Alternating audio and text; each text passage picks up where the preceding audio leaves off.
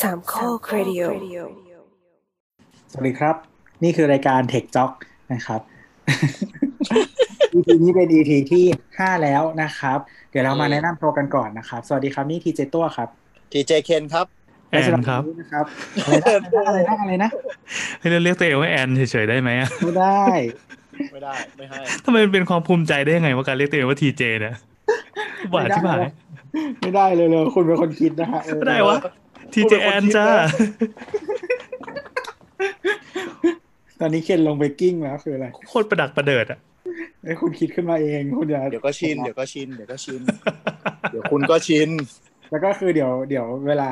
พูดถึงกันในรายการก็จะนำหน้าชื่อทุกคนว่าทีเจ พอพอเถอะแค่นี้ก็อายตายหาแล้วเนี่ย ไม่ได้ว่ะไม่ได้ว่ะไม่ได้จริงๆจัดไปร้อยอีพีก็ยังไม่ชิน โอเคอ่ะก่อนที่จะเข้าเรื่องผู้ฟังก็คงได้ได้เห็นชื่อตอนแล้วนะฮะก็เรายังไม่ได้ตั้งนะครับเป็น อืม เป็นนะครับ คุณผู้ฟังจะรู้ก่อนเรา ใช่ คืนนี้มันกลายเป็นธรรมเนียมของช่องไปแล้วใช่ปะ เป็นเป็นความอะไรหยาบโลนไม่ใช่ อืมๆวันนี้ที่คุณผู้ฟังจะได้ฟังคืออะไรบ้างครับ ก็เดี๋ยวจะมีช่วงอะไรนะเทคจ็อกแจ็ค อ่าอ่าอ่า เอกจอกแจกจอแจ ชื่อโชว์กุสเลสการใช้สรรพนามอุบัติอะไรวะ จอกแจกจอแจเอ เออเจ้าแจ๊เจ้าแจ๊ก็ได้อะ ก็จะเป็นการรายงานข่าวเนาะรายการข่าวอัปเดตสถานการณ์ล่าสุดเกี่ยวกับวงการไอทีว่าเกิดอะไรขึ้นบ้าง อืมอืมอืม ก่อนที่จะเข้าเป็นเป็นเป็นเมนคอร์สของเราอืม ได้ได้ได้ อ่ะมาเริ่มที่เทคจ็อกแจ็คจอแจกันก่อน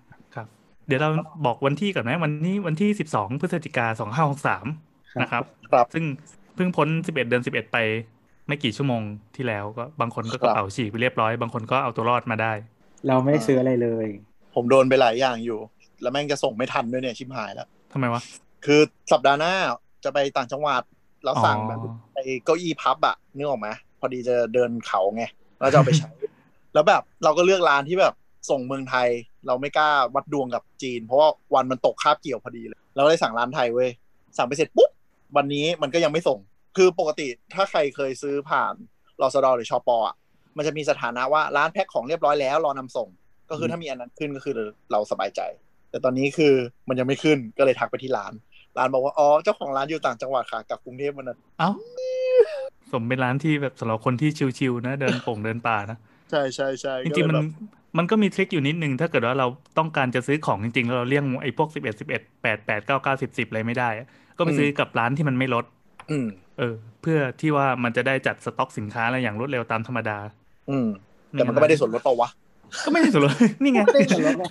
ไม่ได้ส่วนลดแต่ได้ใช้เว้ย ก็รอของถูกเว้ยไม่งั้นจะรอทำไม เออ ก็มึงจะรีบใช้ไง ไม่ได้รีบกูจะเผื่อให้ตั้งแบบแปดเก้าวัน ถ้าส่งในไทยมัน เคยได้แย่สุดคือสิบสี่วัน เออ ทันทันกดปุ่มไหมเนี่ยกดปุ่มด่ามันอะพอดี อ๋อที่แบบยังฟีดแบ็กอะไรใช่ไหม เออเออไม่งั้นเงินเราจะสูญไป เออเคยได้เกือบครึ่งเดือนเหมือนกัน แต่ว่าแบบงงมากมันเหมือนส่งมาจากเมืองนอกอะก็เลยแบบว่า อืมอืม เพราะเมืองนอก อัน ต้ ที่ องยอม ประสบการณ์อีคอมเมิร์ซที่เลวร้ายที่สุดคือสั่ง AliExpress ก่อนช่วงโควิด คือช่วงโควิดโลจิสติกมันพินาศแล้วยิ่งจาก อ๋อ จีนมันมีปัญหาก็คือสั่งประมาณเดือนสองได้ของประมาณเดือนห้า อืม ของ โท มา ษ ถึง ใคร ห ก็ น้า ไม่ บ้าน ได้ แบบ ด้วย เออของมาถึงหน้าบ้านแล้วแบบเชี้อะไรนี่ สั่งตอนไหน อื โอ ม เคมาเข้าข่าวกันนะครับ ก็ เออ ข่าวเมื่อวันนี้แหละข่าววันนี้แหละนะ อืมอืม เป็นที่ฮือฮานะครับ ก็คือเรื่องของ Google Photo อืม เริ่มให้พื้นที่ฟรีไม่จำกัดแล้วนะครับ อืม ก็จะกลับมานับเอ่อพื้นที่พื้นที่ของรูปที่ถูกอัปโหลดขึ้นไปเนาะจะนับไปที่โควต้าของตัว Google Drive หรือตัว Storage ทั้งหมดของ Account Google Google Account อืมคือเดี๋ยวต้องอธิบายก่อนว่าเอ่อนโยบายนับ storage ของ Google Account คือ ไม่ว่าจะเป็นเมล เป็นโน้ต เป็นเอกสาร เป็นรูปแล้วก็ตามนับรวมหมดได้ ถ้าเปิดใหม่รู้สึก5กิกมั้ง สิบห้าสิบห้า อืม ประมาณนะแต่ว่าถ้าเหมือนกับเปิดเซอร์วิสบางงานก็จะได้เพิ่มมาแถมนิดหน่อย1กิก2กิกอะไรเงี้ย มันก็จะไม่ค่อยนิ่ง แล้วแต่ช่วงที่คนเปิด คือเมื่อก่อนเนี่ยเมื่อก่อนก่อนนั้นก่อนเนี้ยจะ announce อืม อันนี้นะก็คือว่าเขาจะให้เราอัปโหลดรูปขึ้นไปได้จะมีแบบสองแบบก็คือ ครับ high quality มันจะเป็นแบบบีบอัดประมาณหนึ่ง ไม่เกินกี่พิกเซล something something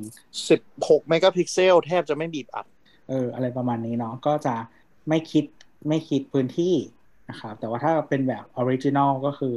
เออหมายถึงว่าอัปโหลดไฟล์จากเครื่องเราขึ้นไปเลยนะก็จะคิด อ่า พื้นที่เนาะแล้วก็อีกส่วนหนึ่งที่จะไม่คิดพื้นที่ก็คือพวกพวกพวกด็อกิเมนต์ต่างๆ ที่แบบ ใน Google Docs อืม คิดนะ คิดไม่ใช่เหรอวะ ไม่คิดไม่คิดไม่คิด ไม่คิด จริง ไม่ ดิ คิดอืมอันนี้ต้องแจ้งว่าที่ที่กล่าวถึงเนี่ยคือ Google Photos นะ มันจะไม่ใช่ อืม Google Drive ถ้า Google Drive ก็คืออัพอะไรเข้าไปมันก็หักเอาจาก หักหม ก็ ด สิบห้ากิกเอ่อรวมถึงอีเมล พวกไฟล์น่องไฟล์แนบอะไรต่างๆเนี่ยก็จะ อืม หักเอา แต่ถ้า อืม Google Photo ที่มันเคยฟรีเนี่ย มันฟรีไปเลยมันก็เลยกลายเป็นแหล่งที่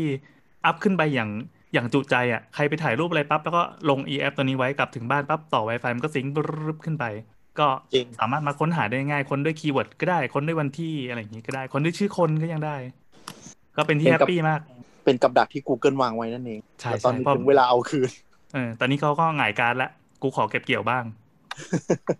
เขาก็มี Google One มาให้ตั้งนานเลยอะก็ไปซื้อ เออ ได้ ไม่ไม่แต่ว่าเออเขาจะบอกว่าอันที่อัปโหลดไปก่อน วันที่หนึ่งมิถุนายนปีหน้า อืม จะไม่นับ storage ทั้งหมดนะ อืมอืมอืมก็คือยังใช้ได้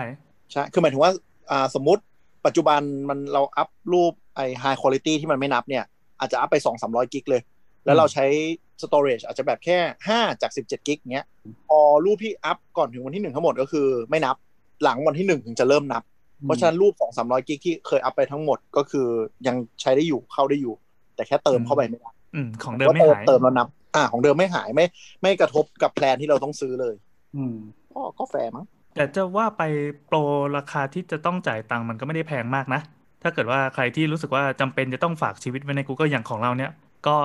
จ่ายปีหนึ่ง3,500 บาท ก็ได้มา อืม 2เท2เทราไบต์ อืม ก็ อืม โดยลำพังแล้วก็ถ่ายรูปถ่ายเป็นไฟล์รอจำนวนมากอะแต่ว่าก็ถ่ายแล้วรูปถ่ายแล้วลบอะแล้วก็เก็บไฟล์ต้นฉบับอะไรเงี้ยความละเอียดสูงเอาไว้ใน อื Google ม Drive ไม่ใช่ Google Photo นะ แล้วก็ อืม แยกเป็นโฟลเดอร์ก็เป็นคนที่ทำงานอย่างนี้มาตั้งนานแล้ว แล้วก็ไม่ได้เก็บเสียตังค์ซื้อฮาร์ดดิสก์อีกเลยมาหลายปีแล้ว อืม แฮปปี้ดีก็นึกว่าปีหนึ่งเราเสียค่าสตอเรจสามพันห้าร้อยบาท และกับความสบายใจทั้งหมดอะที่มันเกิดขึ้นอะไม่ว่าจะ อืม เป็นการเสื่อมสภาพของฮาร์ดแวร์ หรือว่าการที่วันหนึ่งจะโดนเลนซัมแวร์อะไรเงี้ยมันก็ไอตัวตัวคลาวมันก็ทำให้เราอุ่นใจได้ประมาณหนึ่ง ก็จริงๆ ราคารุ่นย่อมเยาวก็มีแบบเดือนละเจ็ดสิบาท ได้ร้อยกิกอะไรเงี้ยตอนนี้ที่มีอยู่ เจ็ดสิบาทมันคือน้ำแก้วหนึ่งอะ เออแล้วก็จริงๆ ปัญหาของ storage รูปคือตัว hard disk มันมีอายุ หลายคนมักจะไม่รู้ อืม บางทีก็คือมันผ่านไปมันก็หายชิมหายได้ประมาณ มคืออะไรก็ตามที่เก็บไว้กับตัว เราไว้ใจเราได้น้อยกว่าไว้ใจบริษัทที่มันใหญ่ๆแล้วมืออาชีพด้านนี้ แต่แต่อันนี้ส่วนตัวคือถ้าเป็นไปได้ฮาร์ดดิสก์ช่วงนี้มันเริ่มถูกลงเยอะช่วงประมาณ1เท2เทอะแล้วมันหลายที่ก็จะชอบจัดโปรโมชั่นแถมกับเวลาซื้อของซื้อของจุกจิกอื่นๆอะไรเงี้ยก็มีไว้ก็ดีเพราะว่าคือถ้าเหมือนกับทุกคนไปคลาวด์หมด แน่นอนว่าคลาวด์มันก็จะเริ่มขึ้นราคา แบบเหมือนช่วงดรอปบ็อกอะจำได้ไหมที่แบบ โค ด ต อก ร บล็อก เออโคตรแพงอะไรเงี้ยทำให้ดรอปบ็อกแม่งแบบคนหนีไปออกไป Google กับไอวันไดรฟ์เยอะ อืมอืมอืม ก็ถ้ามีแบบมีเขาเรียกว่า cold storage ที่แบ็กอัพแยกไว้อย่างเงี้ย มันก็วันถ้าเราจะไมเกรดมันก็จะง่ายกว่า ก็มีหลาย ๆ แหล่งก็จะดีกว่าถ้ามันสำคัญมาก ใช่ ถ้าไม่ ประาณ สำคัญมากก็ทิ้งทิ้งๆไป อื อืมมอืม ถูก อันนี้เราว่าเดี๋ยววันหนึ่งเรามาคุยรายละเอียดกันก็ดีนะ เรื่องเรื่องการแบ็กอัพเรื่องการอะไรเนี่ยน่าสนใจดี ใช่ตะไว้ตะไว้ ใช้ไอ้คลาวอยู่เดือนละเก้าเก้า ไอ้ข่าวได้เท่าไหร่ ของ สองร้อยเทสองร้อยสองร้อยสองร้อย เขาเลยกิ๊ก เก้าเก้าบาทสองร้อยกิก อืมอืมก็โยนทุกอย่างขึ้นไปเหมือนกันใช่ไหม ใช่ แล้วก็ทำ Family Sharing ของ Google อ่ะ แพ็คเล็กสุดอ่ะไอ้ Google One 70 บาทอ่ะ ก็ Family Sharing ได้แล้ว แต่ของ Apple อ่ะ มันไม่ได้ ต้องเป็นแพ็คแพ็คนี้ขึ้นไป แพ็ค 99 บาทขึ้นไปถึงจะทำ Family Sharing แต่เทรนด์ก็ต้องยอมรับว่าหลังๆ ก็คือจะเป็นเปิดตัวแนว one pack เยอะขึ้น Google One Apple One ที่แบบประมาณว่าแบบอยากได้ storage เหรอ เอาอย่างอื่นกูไปด้วยสี่จ่ายเพิ่มอีกแบบ 40 บาทเองอะไรอย่างเงี้ ขายพ่วงอะไร เซอร์วิสเยอะขึ้นขายพ่วง ก็ Apple ครับ One Family รู้สึกจะประมาณ 299หรือประมาณเนี้ยถ้าจะไม่ผิด อืมอืม อืม แต่ก็ใช้ดูหนังฟังเพลงอะไรได้ใช่ไหม ได้ ฟังเพลงได้ ก็คือมี ฟังเพลงได้ Apple Music อ่า แล้วก็ Apple TV Plus แล้วก็มี iCloud Storage แล้วก็ประมาณนี้ จ แหละ ริงๆ ถ้ามีเมืองนอกมันมีฟิตเนสด้วย ซึ่งตัวนั้นถ้าคนอยากได้เยอะมากก็ไม่ปล่อยในไทยจ้า ไม่ปล่อยแต่ว่าตอนนี้เราใช้แค่ใช้แค่ storage เพราะว่า เพราะว่า Music ไม่ได้ใช้ใช้ Spotify TV อืม Plus ก็ได้แถมฟรีอยู่แล้ว มีอะไรดู แถ ด้ ม วย ฟรีเพราะซื้อ device ทุกปีเลยได้แถมฟรีทุกปีเดี๋ยวที่ได้ สำหรับ Google ก็มีเหมือนกันก็คือถ้าใครที่ซื้อ Google Pixel เนอะไอตัวโทรศัพท์ของมันนะถ้าเป็นรุ่นรุ่นที่หนึ่งเลยเวอร์ชันที่หนึ่งเลยอะคือเขาจะแถมมาด้วยโปรที่ว่าใช้ฟรีเลยเอาเลยแบบอันลิมิตตลอดไป ออริจินอลก็ได้ เออแต่เหมือนจะมีข้อแม้ว่าการอัพภาพเนี่ย จงอัพจากอีโทรศัพท์รุ่นนี้เท่านั้น ซึ่งโทรศัพท์แม่งก็เสื่อมเข้าสักวัน อืม หรือเปล่าวะ ก็แบบหรือว่าอัพหรือว่าอัพที่อื่นได้ ไม่ได้ไม่ได้ไม่ได้ต้องผ่าน device ตัวนั้นเท่านั้น อ๋อ ซึ่ง แล้วมันเหมือน ถ้า มันเหมือนปรับ condition ด้วยนะ ว่ามัน อ่า เหมือนแค่มันไม่ได้ตลอดการอ่ะ มันประมาณว่าแบบห้าปีหรืออะไรอย่างเงี้ย อ๋อ แต่ตอนนี้ เออ รุ่นใหม่ๆไม่มีแล้วนะ ก็คือจะเป็น ใช่ ผลิตเฉพาะ high quality เท่านั้น อ่าอ่าอ่า คือมันใช้แท็กติกประมาณว่าแบบ lifetime หรือตลอดการก็คือ lifetime ของ product ไม่ได้ lifetime ของมึง อ๋อ เออเออก็ลองดูแล้วกันว่าพิจารณาว่าเราควรจะเสียตังค์ให้กับค่าเก็บข้อมูลค่ารักษาข้อมูลอะไรอย่างนี้หรือเปล่า อืม ก็ ไว้ไว้หน้าคุยตอนหนึ่งคุยเรื่องเลยว่าแบบเรามีออปชันอะไรมั่ง แล้วก็แบบว่าไม่ควรจะ storage แบบไหนอะไรเงี้ยหลังๆ เห็นคนซื้อ SSD มาเก็บข้อมูลอ่ะ ซึ่งมันไม่โอเค อ่า เออ ทำหลายสเตจได้ ก็ใช่แต่ว่าอืม โยโย่ไปก่อน ตาไวตาไวเดี๋ยวไว้คุย ครับ เอ้ยเดี๋ยวขอเสริมนิดนึง มีข่าวหนึ่งอาจจะแบบก้ำก้ำกึ่งกับไอทีคือช่วงนี้ก็จะเป็นช่วงที่ Play 5 และ Xbox อ่า Series X เริ่มส่งมอบในอเมริกาและยุโรปแล้วนะจ๊ะพอดีไปแจมรายการเล่นเกมไว้คุยกับเพื่อน เป็นรายการพอดคาสต์หนึ่งของเพื่อน ใครที่ชอบสายเกมไปฟังกันได้ พอดีไปแจมเรื่อง Mechanical Keyboard มา อืม จ๊ะแล้วก็ต้องให้เครดิตเขาเป็นคนที่คิดตอนนี้แหละเทคจ็อกแจ็คจอกแจ็ค มันคือสิ่งที่น่าภูมิใจถูกไหม เฮ้ยอุตส่าห์เป็นมีรายการเพื่อนข้างบ้าน ไม่ใช่หมายถึงว่าชื่อชื่อตอนอ่ะ ไม่น่าภูมิใจ มัน สักอย่าง มันน่าเกลียดพอๆกับทีเจอ่ะ มันก็นั่นแหละ เราต้องคงคอนเซ็ปต์เปล่าวะเสลอเข้าไว้ คนที่คิดเขายังไม่กล้าพูดเลย เราข้ามเรื่องนี้ มันไป เอ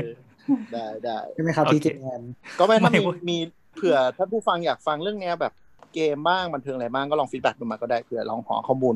เราเล่าให้ฟังประมา เอ ณ อเอ นั้ อน เออจะได้ไม่เนิร์ดมาก ได้ครับ จ้า พี่เจน ได้อ่ะเข้าเรื่องวันนี้ตอนอะไร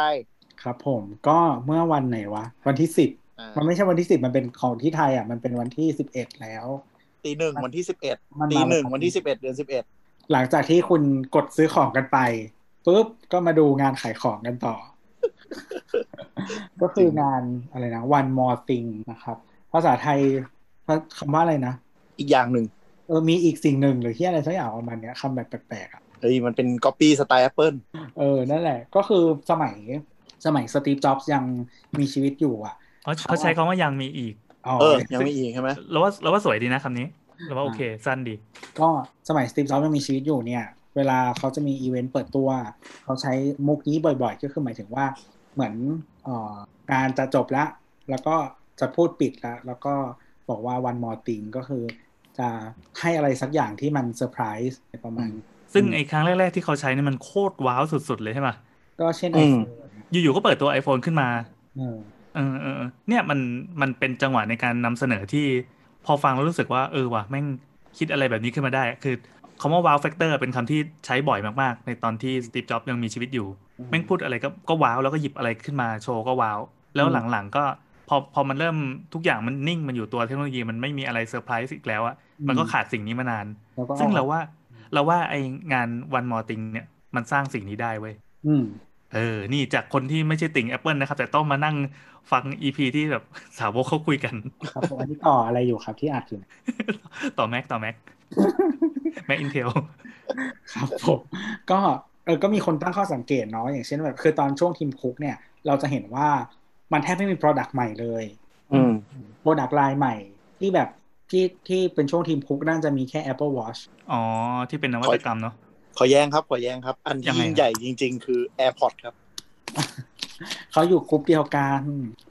คือไม่ไม่ได้ล้อเล่นคือ AirPods อ่ะ มันดูเป็นแบบก็แค่อีหูฟังอ่ะ แต่ขนาดของโปรดักต์ไลน์ AirPods อ่ะ แม่งใหญ่กว่าบริษัทไอทีหลายบริษัทอีกอะแค่ อืม ขายหูฟังอย่างเดียวเนี่ย ก็อย่างเดียว อืม กำไรแม่งเยอะโคตรๆเว้ย อืม อืมนี่คือการที่มีศาสนิกชนเยอะ ใช่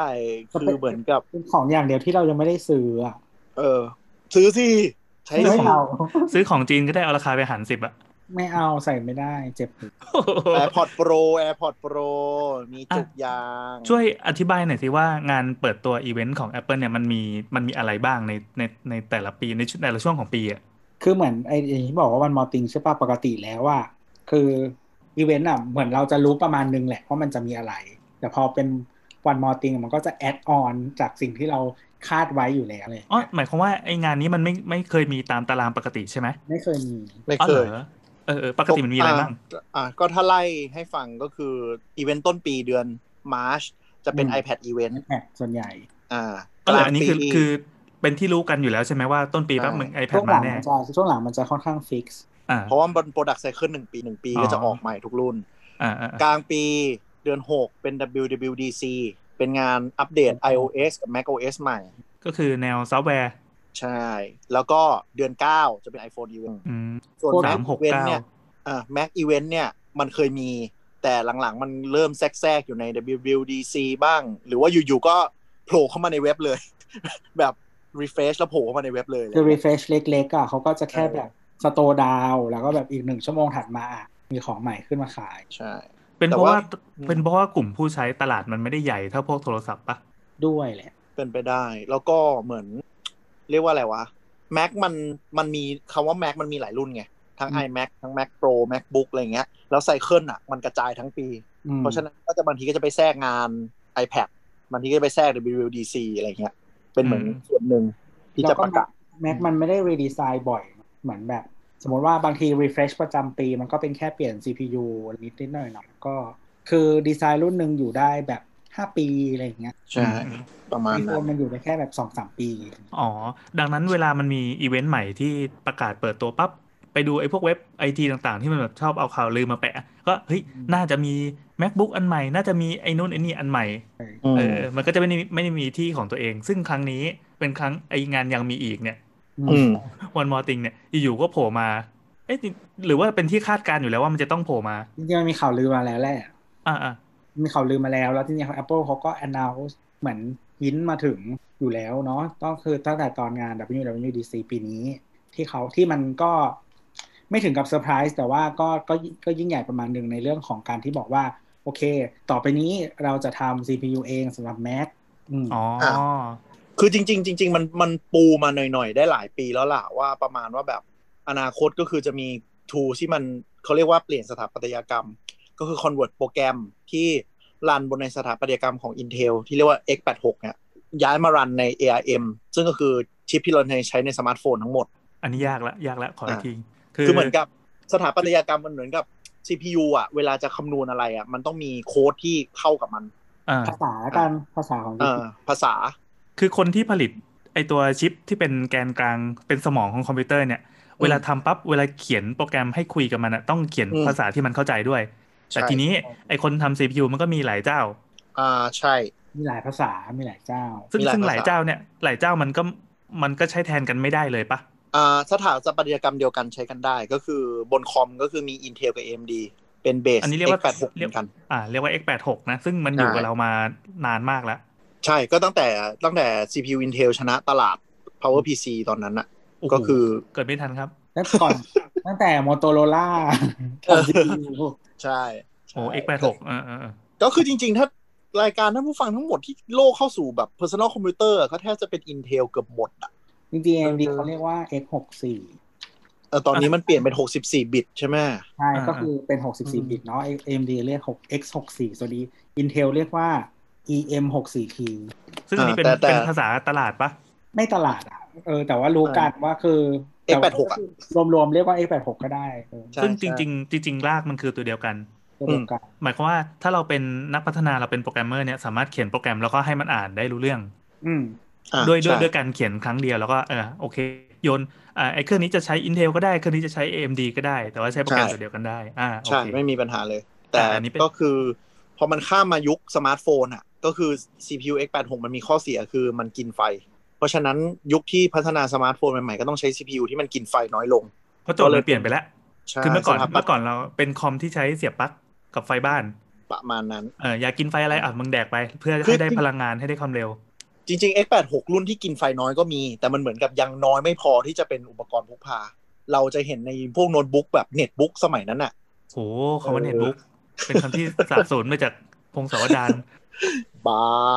MacBook Air MacBook ตัว 12 นิ้วก็เป็นเน็ตบุ๊ก เขาเรียกตัวเองว่าเน็ตบุ๊กไหมล่ะ เขาไม่ได้เรียกเน็ตบุ๊ก แต่นั่นแหละก็คือแล้วมันก็คือ อืมมันก็เกิดมาเป็นสถาปัตยกรรมใหม่ที่เรียกว่า ARM หรือ ARM AM เป็นชื่อบริษัทนะครับ อืมเป็นชื่อบริษัทที่คิดค้นเรื่องสถาปัตยกรรม CPU เลย แต่ไม่ได้มีโรงงานผลิตของตัวเอง ไม่มี CPU ของตัวเองด้วย เหมือนดีไซน์บลูปรินต์น่ะนึกออกไหม อ๋อ แล้วก็ นี่คือค่าสมองอย่างเดียวเลยเนาะ ใช่แล้วก็ขายบลูปรินต์เนี้ยไปให้บริษัทที่เราได้ยินก็คือพวกคอคอมพวกอะไรที่ CPU อะไรอย่างเงี้ย ทั้ง Apple ทั้งอะไรก็ต้องซื้ออันนี้ไปแล้วก็ไปพัฒนาต่อยอดต่อพอเก็ตไหม อามเป็นบริษัทที่อังกฤษนะ อืม ก็เออเขาทำสถาเขาทำสถาปัตยกรรมขึ้นมาที่ชื่ออ ม ที่ที่ปกติเราเรียกว่าอาร์มนี่แหละ อืม ก็มันดีไซน์มาเพื่อสำหรับเป็นแบบประหยัดพลังงานนู่นนี่นั่นเนาะแล้วก็ให้คนอื่นไปใช้ต่อได้ แล้วทีเนี้ยไอ้การที่ให้คนอื่นไปใช้ต่อได้เนี่ยมันก็เลยทำให้มีผู้ผลิตหลาย ๆ เจ้าเนาะซึ่งเขาอะขายทั้งตั้งแต่แค่ตัวเหมือนคือเขาใช้คำว่า instruction set อะนะก็คือเหมือนตัวภาษา อืม วิธีการ อืม ทำงานคุยกับสิ่งตัวนี้ อืม แล้วก็ขายถึงดีไซน์ของ GPU ด้วย ซึ่งคุณจะ อืม ซื้ออย่างใดอย่างหนึ่งก็ได้นะ อืม คุณจะซื้อทั้งหมดแล้วก็ไปแบบไปมันไปไปแก้แบบต่ออะไรอย่างเงี้ยหรือคุณจะเอาไปใช้เลยก็ได้ก็แล้วแต่ ประมาณนั้น ก็ อืม ก็ มือถือในปัจจุบันเกือบทั้งหมดน่า Intel น่าจะไม่เหลือแล้วนะก็ก็คือทั้งหมดก็คือใช้ใช้ ARM เนาะ ใช้ตัวตัวสถาปัตยกรรมแบบนี้ ใช่ ซึ่งซึ่งจริงๆมันก็มีหลายยี่ห้อที่ทำใช่ไหม ใช่ก็คือปัจจุบันก็เหลือไม่ค่อยเยอะแล้วแหละ แต่ก็ยังพอมีอยู่ก็คือมี Samsung อ่า เนาะ Samsung ก็จะเป็นชื่อ Exynos ต่าง ๆ ซึ่งอันนี้เป็นยี่ห้อที่เขาทำเอง ทำทำเอ ใช่ งขายให้คนอื่นด้วย อ่าอ่าอ่า แล้วก็มี พอคอม ไฮซิลิคอนนะไฮซิลิคอนก็จะชื่อคิรินนะครับ อันนี้ก็ใช้ในหัวเว่ยต่างๆ แล้วก็มีควอคอม ไฮซิลิคอนเป็นซับซิเดรีโดยตรงของ Huawei ก็คือเป็น CPU ของ Huawei นั่นแหละ อ๋อบอกว่าเป็นของหัวเว่ยก็ได้ อือฮึ แต่บริษัทไม่ใช่ไฮ แล้วอะไร แล้วก็มีควอคอมเนาะอันนี่ก็เป็นบริษัทอเมริกาก็จะชื่อแบบ Snapdragon ต่าง อ๋อ ๆ Android ตัวท็อปท็อปอะที่เราจะได้ใช้แบบ 810 815 820 เนี่ย ก็คือก็คือ Snapdragon ของ แก่ ผม อีกแล้วแปดสองศูนย์เป็นหนึ่งศูนย์อะไรก็แปด ไม่เคยได้ยินเลย ขอโทษครับ แล้วก็มีมีเดทเทคอันนี้เป็นบริษัทไต้หวันนะครับ ก็จะชื่อมีเดทเทคนี่แหละไอชื่ออะไร อื วะ ม เฮลิโอเฮลิโอ Helio Helio เป็นชื่อรุ่นมั้งเออก็ก็จะมีเยอะๆ ยิ่งถ้าเป็นมือถือจีนราคาประหยัดเนี่ยจะมี CPU แปลกๆ เต็มเลย เพราะมันเหมือนกับ ARM ARM ถ้าถ้าเหมือนกับซื้อชุดสำเร็จมาเลยมันก็คือเหมือนมีต้นทุนที่ฟิกอะมันไม่จำเป็นต้องมีค่าปรับดีไซน์เยอะ แต่ก็คือ อืม performance ก็จะสู้แบบที่แต่ละเจ้าแบบซื้อไปแล้วไปปรุงแต่งเพิ่มขึ้น ก็ ถ้า ไม่ เผื่อใครนึกภาพอืม ก็ไม่นะหัวเว่ย ไม่ ยัง นะ ดีกว่าซัมซุงเลยซัมซุงไปแต่งตั้ง มาอย่างว่าสิซัมซุงเขาเป็นเน้น GPU การ์ดจอ ก็นี่ไงเลิกทำแล้วไงต้องไปซื้อของคนอื่นใช้ เออแต่ว่ากำลังจะบอกว่าถ้าใครนึกภาพไม่ออกอ่ะนึกสภาพเหมือน Android ก็จะมี Android ตัวที่แบบเพียวๆ ที่เหมือน Google ใช้อ่ะแล้วก็จะมี OS แต่ละคนเป็น Android เหมือนกัน แต่ก็คือมีหน้าตาไม่เหมือนกัน มีแอปไม่เหมือนกันอะไรอย่างเงี้ย ก็คือหลักการเดียวกันเลยประมาณนั้น อือฮึอ่ะ อืม ก็คือ ทีนี้กลับมาที่ที่ Apple เนาะ Apple เนี่ยทำ CPU มาประมาณสักสิบปีได้ นั่นน่ะตะกี้ขอขอเสริมนิดนึงก็คือที่พูดว่ามันมีข่าวมาสักพักแล้วก็คือ Apple อ่ะ All e tools ตัวเนี้ย แต่ตอนนั้นอ่ะเอาไว้ใช้เพื่อคนจะย้ายแอปหลักไปบน iPad งอกไหมคือเหมือนกับจะแปลงโค้ดยังไง สามารถไปรันบน iPad ได้อะไรอย่างเงี้ย คือ คือหมายว่าย้าย บงส่วน ย้ายจากคอมเนี่ยเหรอ ใช่ ก็คือแอปเมื่อก่อนคุณอาจจะแอปใช้บน Mac เป็นหลัก แล้วก็คือคุณจะแปลงโค้ดหรืออะไรบางอย่าง เพื่อให้ไปรันบน iPad แบบไม่ต้องเขียนใหม่ตั้งแต่ต้นอ่ะได้ อืมอืม เอ่อคืออาจจะอาจจะช่วยทุ่นเวลาแล้วค่อย ๆ แก้โค้ดนึกออกไหมแทนที่คุณจะมานั่งแบบเขียนใหม่หมดอะไรเงี้ย ก็จะมีเหมือนเหมือนทูที่มันแปลงสถาปัตยกรรมตรงนี้อยู่ มีแอป โอ้ย ให้ iPad มารันบน Mac อ่า อะไรอย่างเงี้ยคือกลับไปกลับมาได้ประมาณ ซึ่งอันนี้อัน นี้ นี้มันเป็นวิสัยทัศน์ของ Apple อยู่แล้วใช่ไหมว่าสุดท้ายคนจะต้องพก iPad กัน ไม่เชิง คิดว่าน่าจะจับคนละตลาด อืมอืม คือเขาเคยที่มีคนเคยถามว่าแบบจะทำ Mac Touch ไหมหรือว่าจะทำจะทำให้มันเป็น Product เดียวกันไหมอะไรอย่างเงี้ยเพราะว่ายี่ห้อเจ้าอื่นอ่ะเขาก็มีพยายามลองอยู่ อย่างเช่นแบบมี Windows ที่เป็นแบบกลายเป็นแท็บเล็ตอะไรอย่างเงี้ยหรือว่าเอาเหมือน Android มาทำเป็นแบบเป็นเหมือนเน็ตบุ๊กหรืออะไรก็ตามเป็นโน้ตบุ๊กเล็กๆหรืออะไรอย่างเงี้ยเออแต่คือแอปเหมือนตอนนั้น Apple ก็บอกว่าไม่จะไม่รวมกันเออแต่ว่ามันอาจจะเหมือนให้มันเขาเรียกว่าอะไร ใช้งานคนละแบบช่วยเหลือกันอะไรมากกว่า เป็นคุกกระจกอันสวยงามของ Apple อืม เสริม ก็แปลว่า ให้คุณอยู่ได้อย่าง คือเรา สมบูรณ์ เราจะไม่ได้ให้คุณเปลี่ยนจากคอมเป็น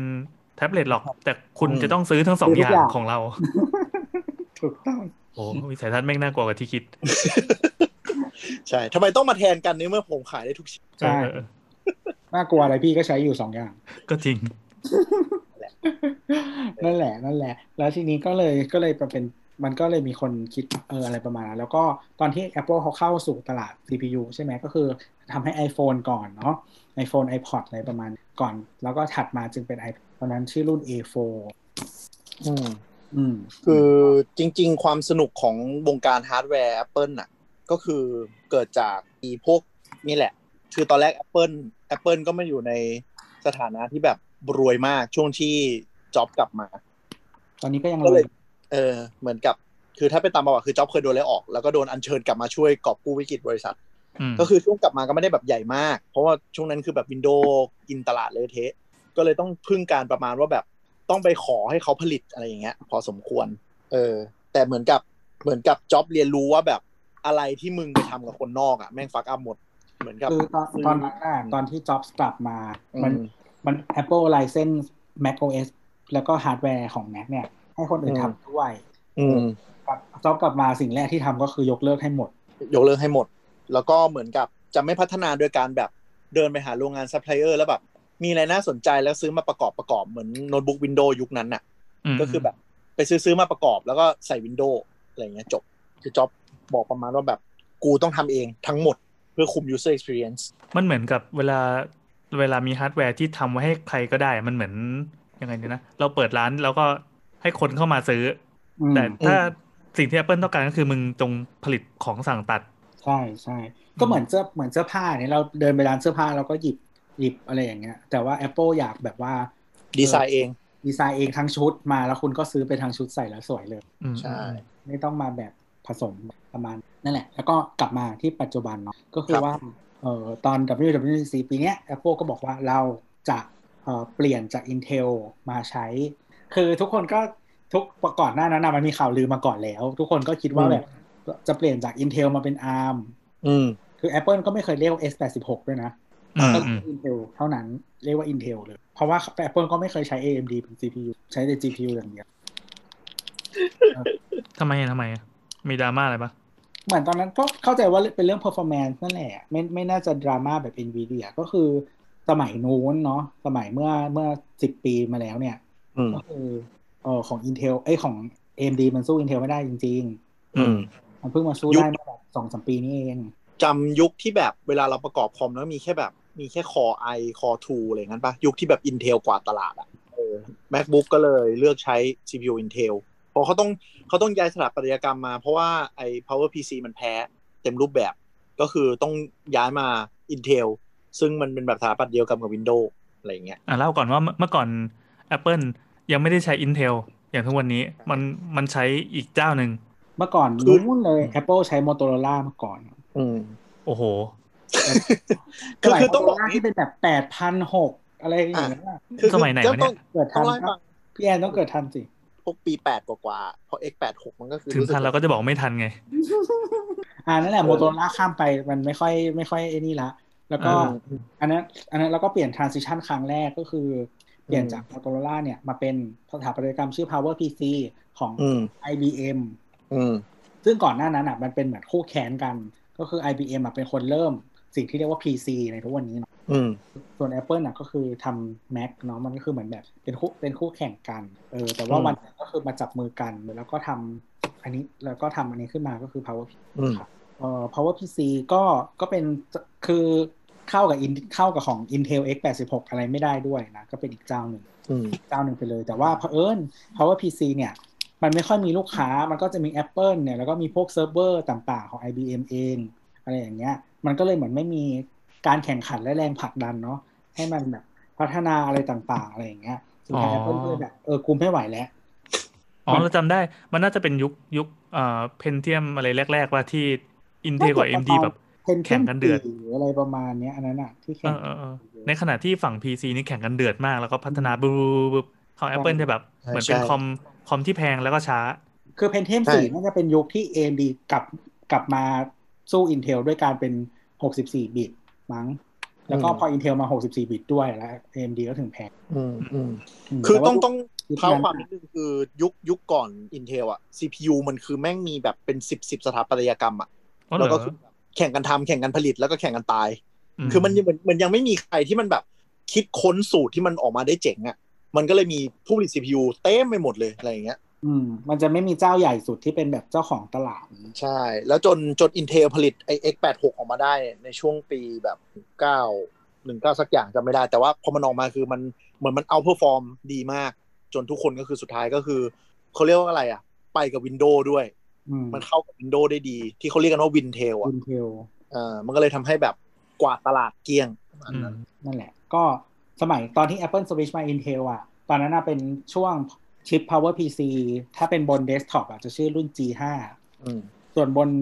โน้ตบุ๊กมันจะชื่อ G4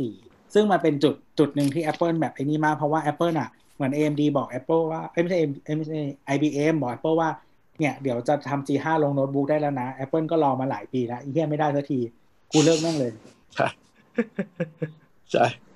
คือเหมือนกับ IBM มันธุรกิจหลักมันอยู่ที่แบบพวกเซิร์ฟเวอร์พวก B2B อ่ะ อันนี้มันก็เลยไม่ค่อยแบบแคร์อะไรมาก แล้วสุดท้ายมันก็ตายไปเงียบๆไงอืม ไอ้เครื่องเครื่องที่เราน่าจะได้ใช้กันสุดท้ายท้ายๆเลยก็น่าจะเป็น PlayStation 3 ใช่วะเหมือนจะใช่ ใช้ Power PC Cell Cell สิ อืม ก็นั่นแหละนั่นแหละ แล้วทีนี้ Apple ก็เปลี่ยนมาเป็น Intel อืม แล้วก็สิ่งที่ แล้ เขา วก็ ท ยาว ำสิ่งที่เขาทำก็คือเออยาวๆมาเป็นสิบปีเนี่ยสิ่งที่เขาทำก็ อืม คือทำให้แอปพลิเคชันที่อยู่บน Power PC เนาะสามารถ อืม รันบนเอ่อ Intel Mac ได้นะ อันเนี้ย อืม มีตัวแปลงข้อมูลนะเขา อืม ใช้คำว่าเขาเรียกว่า Rosetta อืม โรเซตต้า Rosetta เนี่ยเป็นชื่อของหินศิลา อะไรนะ กีฬาจารึก เรื่องพว กีฬาจารึกอันหนึ่งนะครับ ที่เอ่อที่คนพบน่าจะช่วงตะวันออกกลางอะไรประมาณนี้ ที่ทำให้อ่านภาษาโบราณได้อะมันมีเทียบภาษาไว้อะ โอ้โห เออ อืม เขาก็เลยเอามาเป็นชื่อตั้ง เออ คือคือโรเซตตามันเป็นศิลาจารึกที่ประมาณว่าแบบสลักไว้สองภาษา อืม แล้วมันเลยทำให้มันเป็นการเทียบการแปลงภาษาแรก ๆ ของโลก อืม อะไรประมาณ นั่นแห นี้ ละก็เลยเป็นโรเซตตาเนาะแล้วก็มีอันหนึงก็คือทำแอปที่ที่มันมีตัวที่เป็นค่าของเป็นภาษาของ Intel กับภาษาของ Power PC ผูกไปด้วยกัน อืมอืม ประมาณนั้นเรียก Universal Binary อืม เนาะ คนเนิร์ดเลย เนิร์ด อันนั้ สันตคือตอนตอนย้ายมาทีเนี้ยทีเนี้ยไอตอนกลับมาปัจจุบันอีกแล้วกลับทำไมกลับมา อืม กลับมาปัจจุบันก็คือ เขาก็บอกว่า คนก็คิดกันว่าเออ Apple ก็จะเรียกว่า ARM ใช่ไหมแต่ว่าพอเปิดบนเวทีปุ๊บ Apple ก็พูดว่า ต่อไปนี้เราจะเรียกว่า Apple Silicon ซึ่งจริงๆมันคืออาร์มปะ ARM อ๋ออ๋ออ๋อ แต่เขาไม่ยาก ไม่เหมือน ไม่ได้จะเรียกชื่อสถาปัตยกรรมเนี่ยเพราะว่าอย่างตอน Intel เขาก็ไม่เรียก เขาก็เรียกว่า Intel อืม อืมอันนี้เขาก็เลยเรียกว่า Apple Silicon คือมึงไม่ต้องรู้ว่าคืออะไรแต่ว่าเป็นของกูนี่แหละ ใช่ ตอนนั้นคือให้เกียรติบริษัทผลิต ตอนนี้กูเลยให้เกียรติบริษัทผลิตครึ่ง คือกูเองก็เลยเรียกว่า Apple Silicon เออแล้วเดาว่าพอเขาเอายี่ห้อแปะไว้ข้างหน้า ดังนั้นไม่แน่อีกสิปี ถ้าเกิดว่าเขาจะเปลี่ยนสถาปัตยกรรมอีกยี่สิบปีเนี่ยมันก็สามารถใช้ชื่อเดิมต่อไปได้ เพราะไม่มีใครรู้ว่าข้างในคืออะไร ไม่จำเป็นต้องรู้ ประมาณนั้นประมาณนั้น ก็สิ่งที่เขาบอกในวันนั้นน่ะก็คือเหมือนกันเขาก็จะมี universal binary เนาะก็คือแอปเนี่ยที่จะมีเขียนมาสำหรับทั้งทั้ง ARM หรือ Apple Silicon เนี่ย แล้วก็ของ Intel มาไปด้วยกันอันนี้ก็จะเป็นแบบแอปที่ได้ประสิทธิภาพสูงสุด อืม แล้วก็จะมีตัว Rosetta เขาก็บอกว่าชื่อ Rosetta 2 ใช่ ไว้แปลงจากเอ่อแอปที่เป็น Intel มารันบน ARM แล้วเขาก็มี อืม เทสโปรแกรมให้ดูก็คือทุกคนก็ฮือฮาว่ามันสามารถเอ่อโปรแกรมที่ไม่ได้ถูกถูกแปลงอ่ะแต่ว่ารันบน Rosetta อะไรอย่างเงี้ยก็แบบออกมาได้ดีทั้งภาพสวยอะไรต่างๆ นั้น ซึ่ง คือเหมือน ก็ฮือฮา เล่นเกมได้รันรันโปรแกรมได้ไม่ต่างกับนี่เลย ไม่ต่างกับใช้ Intel เลย อื อะไรอ ม ย่างเงี้ย แล้วคือที่มันฮือฮาเพราะว่า CPU ตัวที่เขาให้ให้นักพัฒนาเอาไปทดลองอ่ะมันคือ CPU ที่อยู่ใน iPad Pro มันชื่ออะไรนะขออีกที A12Z ซึ่งซึ่งไอตัว A มันถูกพัฒนามาเรื่อย ใช่ครับ ใช่ ๆ A แปล A แปลว่าเป็น CPU ของอุปกรณ์พกพาของ Apple ใช่ อ่าอ่าอ่า ก็คือตอนเนี้ยมันจะมี A สำหรับมีมี iPhone แล้วก็ iPad เนาะสมัยก่อนมี iPod ด้วย อ่า นั่นแหละตั้งแต่ A4 มาปัจจุบันถึง A14 นะ อืม แล้วก็จะมี W กับ H อันนี้เป็นหูฟังอืมแล้วก็จะมี S อันนี้ของนาฬิกา อืมอืม คือแล้วทุกวันนี้ก็คือเราก็ไม่เข้าใจว่าทำไม watch ไม่ใช้ W ทำไมแบบคือตัวสอบมันมั่วหมดเลยอ่ะ มันแบบทำไม iPhone ไม่ใช้ i CPU watch ไม่ใช้ W CPU อะไรเงี้ยคือ แต่ละอันตัวสอบแบบ ไม่มีความเกี่ยวข้องกับโปรดักต์เลยเว้ย แล้วแล้วแล้วมัน เออ เคยมี M มาแล้ว เออ อ้าว มันเคยมี M7 M8 แล้ว นี่มันทำงานแบบราชการนี่หว่าทำแบบไม่ได้รวมศูนย์ไม่มีบูรณาการนะ มีคนด่าเหมือนกันว่าแบบ เออ คือตัวอักษรอ่ะมี 26 ตัว มึงเลือก ใช่ ตัวที่มึงเคยใช้แล้วมาทำไม ใช่แล้ว M ก็คือแบบโอเค อาจจะเข้าใจว่า Mac แต่แบบก็ตลกอ่ะ แล้วเรียกว่า Apple Silicon แล้วเรียก M เออ อ๋อมีชิปทีด้วยชิปทีที่เป็นแบบที่ไปทำงานจิปาถะในแม็ก ซึ่งแบบชื่อแม่งไม่ได้แบบมีความสัมพันธ์ใด ๆ ทั้งสิ้น อืม คือ ไม่รู้ว่า หน้าด่าคนตั้งชื่อ CPU Apple อะในความคิดเรา ก็คืออีกคนอิสราเอลคนนั้น เออเป็นไปได้ว่ะอาจจะเป็นภาษาฮีบรูวะเออแต่ anyway ก็คือปล่อยตัวชุดพัฒนาตอนนั้นว่า อ่ะ มึงเอาอีกล่องเล็กๆ ไปเนี่ย ที่ใส่ CPU A12Z เท่า iPad Pro ไปพัฒนาโปรแกรมบน Mac ได้เลย ก็แปลว่าเปิดอ่าเปิดอีเวนท์ที่ว่าเฮ้ยเราเปิดตัวเดี๋ยวจะมีซอฟต์แวร์อันนี้แล้วเราจะปรับปรุงฮาร์ดแวร์ของเราอ่าเจ้าเจ้าเหล่านักพัฒนาที่เข้ามาร่วมงานเอา อืม ชุดคิดเป็นหนึ่งชุด ไปลอง อืม เขียนโปรแกรมเขียนอะไรเล่นก่อนเพราะเดี๋ยวเจ้าจะได้เขียนโปรแกรมลงไอ้พวกนี้แน่นอน ใช่ ก็คืออันอันนั้นคือเดือน 6 แล้วก็ Apple มัน ก็ทิ้งทิ้งหายไปว่า เดี๋ยว Mac ที่รันบน Apple Silicon อ่ะ เดี๋ยวมันก็มา แล้วก็ เดี๋ยวมันจะมาอ่า เขาบอก คน ว่าภายในก็เดา ปลายปีภายในปลายปี อ่าคนก็เดากันว่าเดี๋ยวจะต้องไปใช้ CPU สักยี่ห้อหนึ่งแหละ เป็น ARM หรือเป็นอะไรอย่างงี้ใช่ไหมหมายว่าเป็นเป็นเป็น CPU ARM สักยี่ห้อหนึ่งเอามาใช้ อืมไม่คิดว่าคนเดาได้แหละว่าเพราะ Apple น่ะอ่าดีไซน์ CPU อยู่แล้วตั้งแต่บน iPad บน อ๋อ iPhone อ๋อ เพราะเขาเป็นตอนนี้เขาเป็นบริษัทที่สามารถผลิต CPU เองได้อยู่แล้ว อ่า อ่า ดีไซน์เองแต่ยังจ้างผลิต จ้างผลิต อ่าอ่าโอเค ประมาณ ก็ นั้น คือแต่ว่าเหมือนใน iPhone อ่ะ มันเป็น CPU ที่แรงที่สุดในโทรศัพท์อยู่แล้ว ทุกเทียบกับยี่ห้ออื่น อืม ๆ เออ แล้วก็ไอตัว CPU A12Z เนี่ยที่คือฮาก็คือ A12Z เนี่ยก็คือมันก็เก่าเป็นปีแล้วใช่ไหม อืม เพราะว่าเพราะว่ามันไม่มีตัว A13X อะไรออกมาต่อใช่ไหม โคตรโคตรดี เออ ยังแค้นอยู่ ยังก็ยังเป็นแบบ คือพอเทียบเบนช์มาร์กแล้วเนี่ย มันอะแรงกว่า CPU ที่อยู่ในโน้ตบุ๊กที่เป็น Intel i7 อะไรแบบเนี้ย ใช่ ต่าง อ๋อดัง แล้ นั้ วน คน ไอไอคำที่บอกว่าเราใช้มือถือเนี่ยแม่งแรงกว่าโน้ตบุ๊กเนี่ยอันไม่ใช่คำเปรียบเปรยใช่ไหมมัน ๆ คือเรื่อง ความ จริง จริงแล้ว อืม คือ Apple เนี่ย ช่วงประมาณ iPhone แรกๆอ่ะเป็นบริษัทที่โดนสบประมาทว่าแบบ เชี่ยมึงดีไซน์ CPU เองอ่ะ แต่แบบสเปคโคตรห่วยเลยสู้ Android ไม่ได้สักรุ่น เออเออเออ แล้วอยู่ๆประมาณช่วง A7 A8 ได้มั้งอยู่ๆ performance ก็แบบโดดรุ่นละ 3 เท่าอะปาบปาบปาบปาบจนปัจจุบันแม่งทิ้ง Android แบบแบบเปิดคือ Android เปิดตัวปุ๊บ ประมาณว่าแบบ เอ้ยเทียบเทียบกับ Apple ที่เพิ่งเปิดตัวปีที่แล้วได้แล้ว แล้วพอ Apple อืม เปิดตัวปีถัดไปก็คือทิ้งมึงไปอีกฝุ่นหนึ่ง โห เออ โหดมาก แต่ว่าก้าวกระโดดตอนนี้ก็ลดลงแล้ว เหลือแค่ปีละประมาณ 50% 30ถึง50%อืมแต่ก็คือแรงแรงแบบแรงแบบ ตอนนี้มาเทียบกับ Intel ที่เป็นโน้ตบุ๊กคือชนะแล้วอะชนะขาดเลย อืมแล้วทีนี้ potential ของของมันน่ะ ก็คือหมายถึงว่า คือเขาก็พูดกันว่า เอ้ย CPU ที่อยู่ใน iPad อ่ะ มันคือ CPU ที่กินไฟประมาณ 10 วัตต์ อืม แต่ CPU ในโน้ตบุ๊กที่เป็นรุ่นใหญ่อะมันกิน อืม ไฟ 35 วัตต์ อืมอ่า ใครงงเรื่องวัดก็ไปฟัง EP สายชาร์จได้นะครับนี่ ก็จะ ขายของ ก็จะยิ่งงง ได้ยินต รงประเด็นไม่เป็นไรก็คือเอาประมาณว่าสมมติว่าเราอ่ะต้องดึงไฟประมาณเนี้ยในเพื่อให้ประสิทธิอันเนี้ยดึงไฟน้อยกว่าสามเท่า แต่ประสิทธิภาพมากก ว่า เออเอออันนี้เริ่มเป็นภาษา Apple แล้วไอพวก 3x 11x อะไร อื เนี่ย ม เออก็คือใช้ไฟน้อยกว่าสามเท่า แต่ประสิทธิภาพมากกว่า แปลว่ามันทั้งประหยัดไฟกว่า แล้วก็ และแรงกว่า ให้ประสิทธิภาพเออแรงกว่ามาก โหแล้วจะไปทนใช้เต่าอยู่ทำไมวะ ๆเออ ถูก แล้วเขาบอกว่า คือมันก็มีคนจินตนาการต่อว่า ถ้าคุณลองคิดดูว่าวันเนี้ย CPU เนี้ยใช้ไฟแค่หนึ่งในสามถ้ามันใช้ไฟเท่ากันอ่ะ มันจะแรงได้ขึ้นขนาดไหน อ่า อันนี้ทุกคนก็คือรออย่างใจจดใจจ่อว่า Mac ที่ใช้ Apple Silicon เนี่ย มันจะออกมาประมาณไหน อืมนั่นแหละ อ่า ก็เลยถึงงานวันนั้น 11 11 ตอนตีหนึ่ง จนมาถึงงาน วันเสร็จเสร็จตอนที่หนึ่งเนี่ย ก็คือเขาก็เปิดตัว CPU ขึ้นมาเนาะ อืม ชื่อรุ่น M1 นะครับแต่ว่าถ้าแล้วถ้ามันถึง M7 M8 มันทำ ก็ช่างมันน่ะ ของก็โดนเก่าๆ ก็ลืมไปช่างหัวแม่งเถ อะ ข้ามได้ข้ามได้ เออ นั่นแหละนั่นแหละก็ทีเนี้ยไอดีไซน์ของมันนะมันพิเศษตรงที่ว่าปกติแล้วอะครับในโน้ตบุ๊กเนาะเราจะมี CPU 1 เม็ดใช่ไหมแล้วก็อาจจะมีชิปเซตซึ่งไอชิปเซตเนี่ยมันจะมีพวก GPU ที่เป็นออนบอร์ดอะ อืม งงไหม อ่ะ CPU คือสมอง CPU คือสมอง GPU ก็เป็นสมองอีกตัวหนึ่ง เออเป็นคนวาดรูป อ่าที่ที่เกี่ยวข้องกับงานภาพทั้งหลาย อ่ามันมีคน อืม คิดเลขกับคนวาดรูป อ่า อืม สมองซีกซ้ายกับซีกขวานะ เออ อืม ประมาณนั้นประมาณนั้น นะเสร็จแล้วก็จะมีตัวแรมที่เป็นคนที่เป็นแบบตัวหน่วยความจำต่างๆ นะ อ่าอ่า อืม คือเดี๋ยวนะถอยถอยมานิดนึงเผื่อเผื่อท่านผู้ฟังที่ที่ไม่เข้าใจคือในโน้ตบุ๊กหรือคอมเนี่ยเวลาเราประกอบคอมก็คือเราจะมีเมนบอร์ด แล้วเราก็เอา CPU มาใส่เอาแรมมาใส่ เอาการ์ดจอมาใส่ มันก็จะได้คอม แต่ e m 1ที่เปิดตัวมาเนี่ย ก็คือเหมือนใน iPhone เลย คือทุกอย่างมันแปะมาเป็นสี่เหลี่ยมเล็กๆ อันเดียวแล้วมันทำได้ทุกอย่างคือภาพบอกไหม เออแล้วแล้วมันยังต้องมีเมนบอร์ดอีกไหมหรือว่ามันฝัง มีมี ฝัง มี คือมันฝังไม่ในเมนบอร์ด ใช่ครับ ใช่ อ๋อเพราะว่าเพราะว่ามันผลิตเองมันไม่จำเป็นต้องไปปลั๊กกับใครทั้งสิ้น ใช่ ก็คืถูกต้อ อ ง Apple เขาใช้คำว่า Logic Board เออมันยังต้องมันเลยต้อง อะไรของมันวะ ตั้งชื่ออะไม่ตั้งชื่อว่าเมนบอร์ดเรียกว่าโหล ไม่ ด ใช่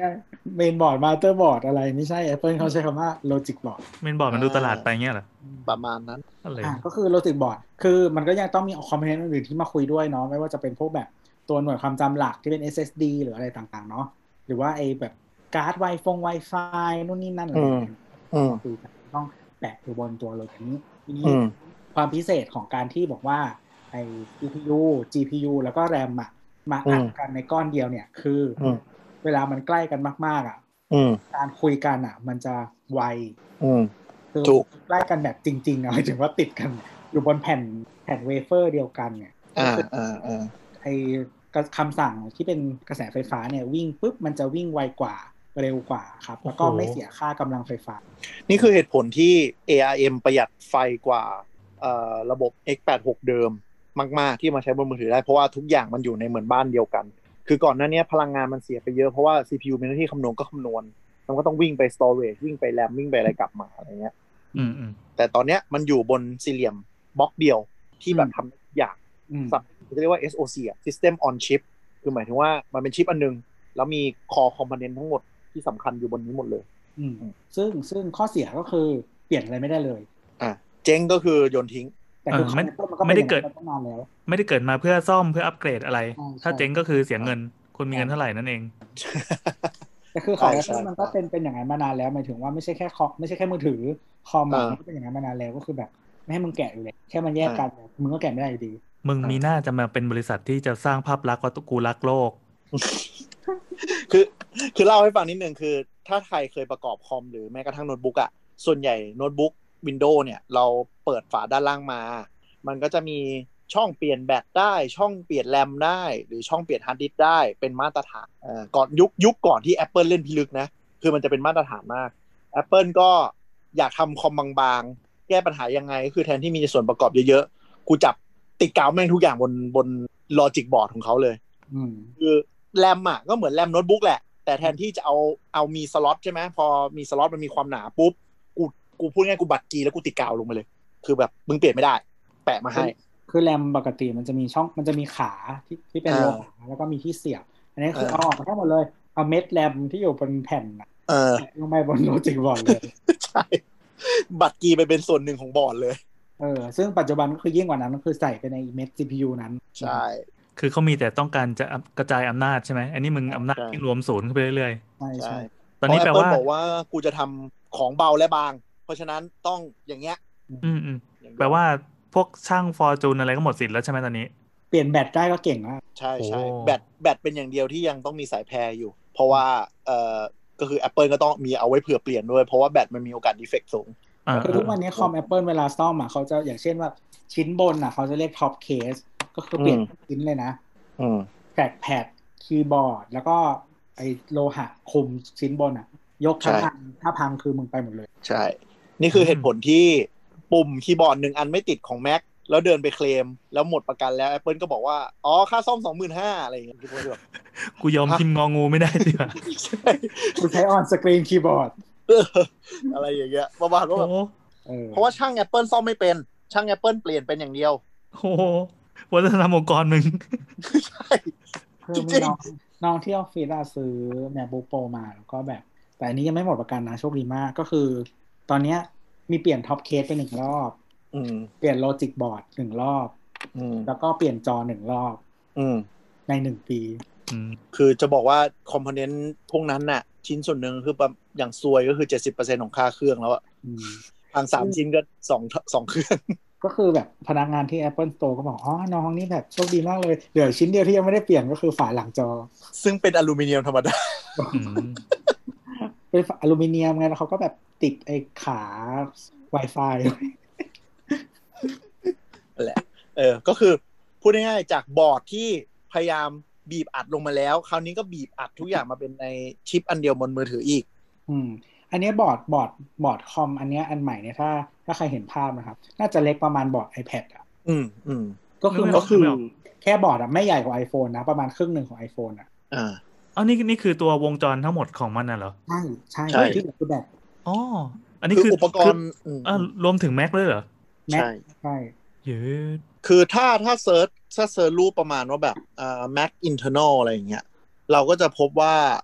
ส่วนที่แบบเยอะที่สุดทั้งโน้ตบุ๊กทั้ง iPhone หรือ iPad อะไรอย่างเงี้ยคือแบต คือแบต แบตอย่างเดียวเลย อืม อืม ประมาณนั้น ก็คือบอร์ดอันเนี้ยอันใหม่เนี่ยก็คือเล็กลงมาก แล้วก็ถ้าเป็นยิ่งอย่างรุ่น macbook air ก็คือไม่มีไม่มีลำไม่มีพัดลมด้วย อืม พอไม่มีพัดลมอะคือเนี่ยแหละเท่า iPad เลย แล้วมัน ใช่ ไม่ร้อนเหรอ อ่า มันไม่ร้อนเหรอนะครับก็คืออันเนี้ยที่ที่เราคุยกันว่า ไอ้ที่แบบว่ากินไฟเท่านั้นเท่านี้อะไรอย่างเงี้ยเออก็คือมันมีคนคิดคือมันมีคนเขาเรียกว่าอะไรคุก็คือคิดกันแหละก่อนที่ Apple จะเปิดตัววันเนี้ยวันที่สิบเนี่ยว่า Apple จะไปทางไหนจะไปทางบอกว่าทำให้แรงทำให้แรงขึ้นอ่าใช้ไฟเท่าเดิมเลย ใช้ไฟเท่าพวกโน้ตบุ๊กที่ขายอยู่เท่า MacBook MacBook Pro ต่างๆนะ อืม ยี่สิบวัตต์สามสิบวัตต์ อืม หรืออีกทางหนึ่งก็คือ แรงประมาณนี้แหละ แต่ว่าทำให้ใช้แบตได้นานๆ เอาไปเลย 20 ชั่วโมงนู่นนี่นั่น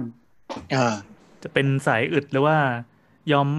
ยอมกินแบตเอ้ยกินไฟเพิ่มขึ้นนิดนึง แต่ว่าให้แรงจะเลือกสายไหนคือคือ คือ มันเป็นเขาควายใช่ไหม ใช่ จะซอยถี่หรือซอยนาน อ๋อเออฟังแล้วเก็ตขึ้นเยอะ เอา โอ เค ไม่แต่ว่าแต่ว่าก็คือคนน่ะก็เก่งกันอยู่แล้วว่า CPU อ่ะมันดีกว่า Intel แบบชนะแน่นอน อืม แต่ก็คือแค่อยากรู้ว่าด้วยเทียบกันอ่ะ มันมันมันจะเจ๋งกว่าขนาดไหน อืม ทุกคนก็เลยต้องมานั่งรอ eMac เปิดตัว อืม อืม แต่ทีนี้ในในตัว M1 เนี่ยก็คือสรุปแล้ว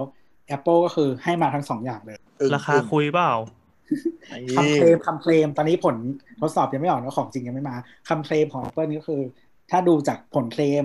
แต่คือส่วนใหญ่ผลเคลมของ Apple พวกแบตอะไรเงี้ยมันจะค่อนข้างใกล้เคียงนะ อืมอืมอืม เออ เป็นเป็นเจ้าที่ใช้งานเทสแบตจริงค่อนข้างแม่น ไม่ค่อยโมไก่กา ก็คืออย่าง MacBook Air เนี่ยเขาบอกว่าดูวิดีโอได้ประมาณ 18 ชั่วโมงมั้ง อืม อืมส่วน ใช่ไหม MacBook Pro ได้ประมาณ 20 อ่าคือ เฮ้ย เทียบกับรุ่นรุ่นเก่าคือสิบชั่วโมงใช่ไหมสิบเอ็ดชั่วโมง 12 ชั่วโมงอะไรประมาณนี้ อ่า ขึ้นไปเป็นสิบแปดชั่วโมง คือ อืม ห้าสิบเปอร์เซ็นต์ โอ้ อืมก็ก็คือเพิ่มเพิ่มแบตด้วยเนาะแล้วก็ความแรงเนี่ย ก็คือแรงกว่า Intel อยู่แล้วตอนนี้ อืม ก็คือมีคนเบนช์มาร์กแล้วคร่าวๆเนาะอันนี้อาจจะยังไม่ไม่ไม่ไม่ไม่ไม่เต็มที่เท่าไหร่ของเนี่ยจริงยังไม่ออก ประมาณว่าแรงกว่า Intel i9 ที่อยู่ใน MacBook Pro 16 นิ้วตอนนี้ คือแรงกว่าตัวท็อปของ Intel ที่ขายขายต้นปี อืม เอ้างั้นใครซื้อของต้นปีมาก็ที่ผายดิ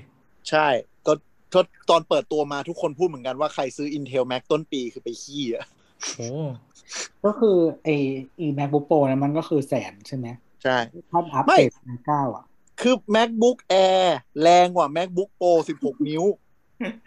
โดยที่กินไฟน้อยลง แม่งใช้แบตได้นานกว่า เออ โหนี่มันก้าวกระโดดใหญ่เลยนี่เนี่ย ใช่มันใหญ่มาก คือมันไม่มีมิติไหนเลยที่แพ้ เออ เลยอ่ะ คือเราก็เลยเหมือนกับเข้าใจแล้วว่าทำไม Apple ถึงโมโห Intel มากมากมากมากๆๆๆ โมโหเรื่องอะไร โมโหคือ กูผลิต CPU ให้ iPhone ไปจนพัฒนาแบบก้าวกระโดดทุกปีอ่ะมึงก็ยังแบบอยู่ตรงเนี้ยไม่ไปไหน คือ อืม คือเวลาเราดูสถาปัตสถาปัตสถาปัตยกรรม CPU ง่ายๆอ่ะเขาจะเรียกว่าอ่าขนาดเป็นนาโนเมตร ก็คือขนาดตัวเขาเรียกว่าอะไรทรานซิสเตอร์ อืม นึกออกไหมคือถ้าทรานซิสเตอร์มันเล็กลงในพื้นที่เท่ากันสมมติหนึ่งคูณหนึ่งนิ้วอ่ะมันจะยัดตัวหัวคำนวณเนี่ยเข้าไปได้เยอะขึ้น เหมือนเซลล์สมองอะไรอย่างเงี้ย แต่ว่าเห อ่า มือนเรา อ่าอ่า เซลล์สมองนะให้เล็กลงแต่มาคำนวณได้เท่าเดิมนะ แต่มันเล็กลง แล้วก็ในพื้นที่เดียวกันอ่ะเราอัดเซลล์เข้าไปได้เยอะขึ้น ไอ้คำว่านาโนเมตรนี่ก็เป็นเป็นเป็นคำที่มันใช้ผลิตจริง ๆ ใช่ไหมไม่ใช่แบบเป็นค ใช่ ำภาษาเท่ ใช่ คือ CPU 1 เม็ดอะที่มีความสามารถในการคำนวณศูนย์หนึ่งอะคือเท่านาโนเมตร เนื้อนาโนเมตรก็คือหนึ่งในล้านเมตร ๆหนึ่งในล้าน ใช่ป่าวะ ใช่หนึ่งในล้าน หรือเปล่าวะ ตัว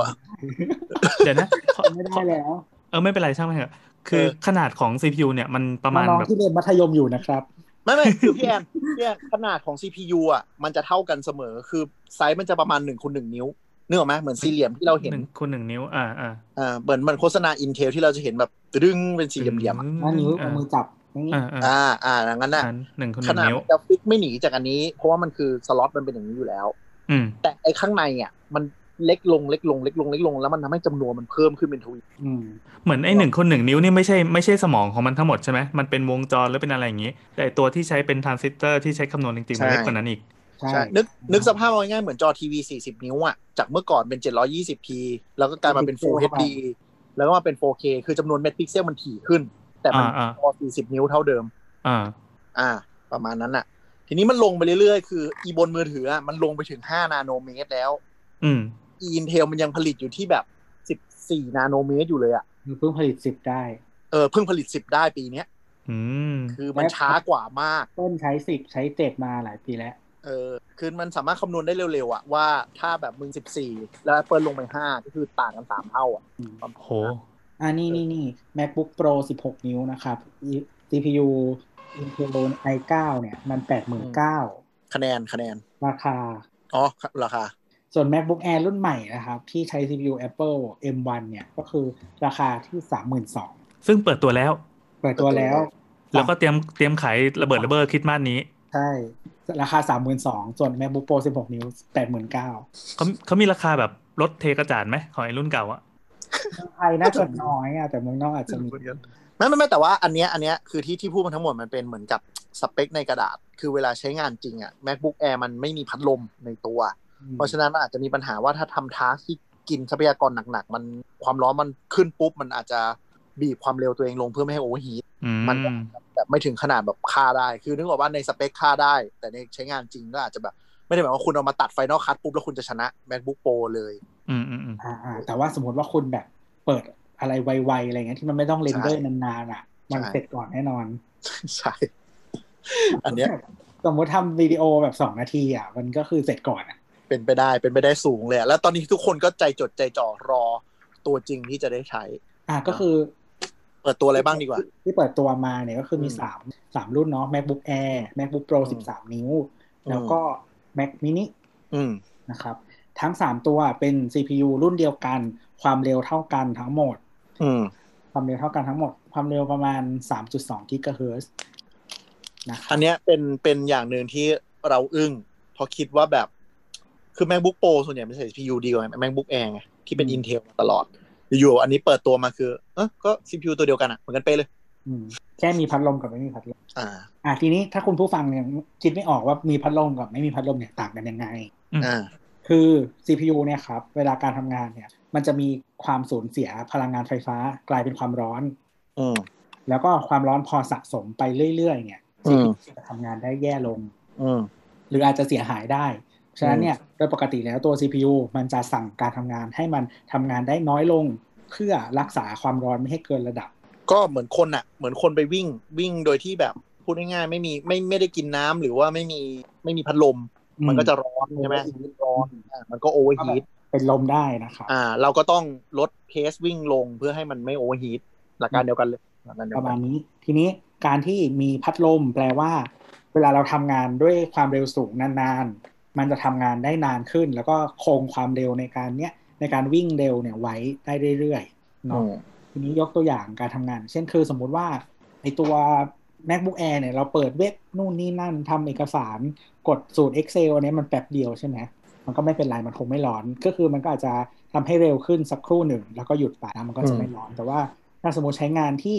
ต้องใช้ความเร็วนานๆ สมมติเรนเดอร์หนังตัดวิดีโออย่างเนี่ยที่มันต้องเรนเดอร์ตลอดเวลาเนาะมันก็ อืม จะต้องคงความเร็วนี้ไว้นานๆ เพื่อให้มันแบบเรายังสามารถทำงานได้แบบสมูทอยู่อะไรมันก็เลยต้องการความเย็นตรงเนี้ยมาทำให้ตัว CPU มันเย็นขึ้นนะมันก็เลยต้องการพัดลมเข้ามา ซึ่ง Apple ไม่เรียกว่าพัดลม อ่ะ Apple เรียกว่า active cooling อันนี้เป็นฮอนเหรอ ไม่รู้ไหม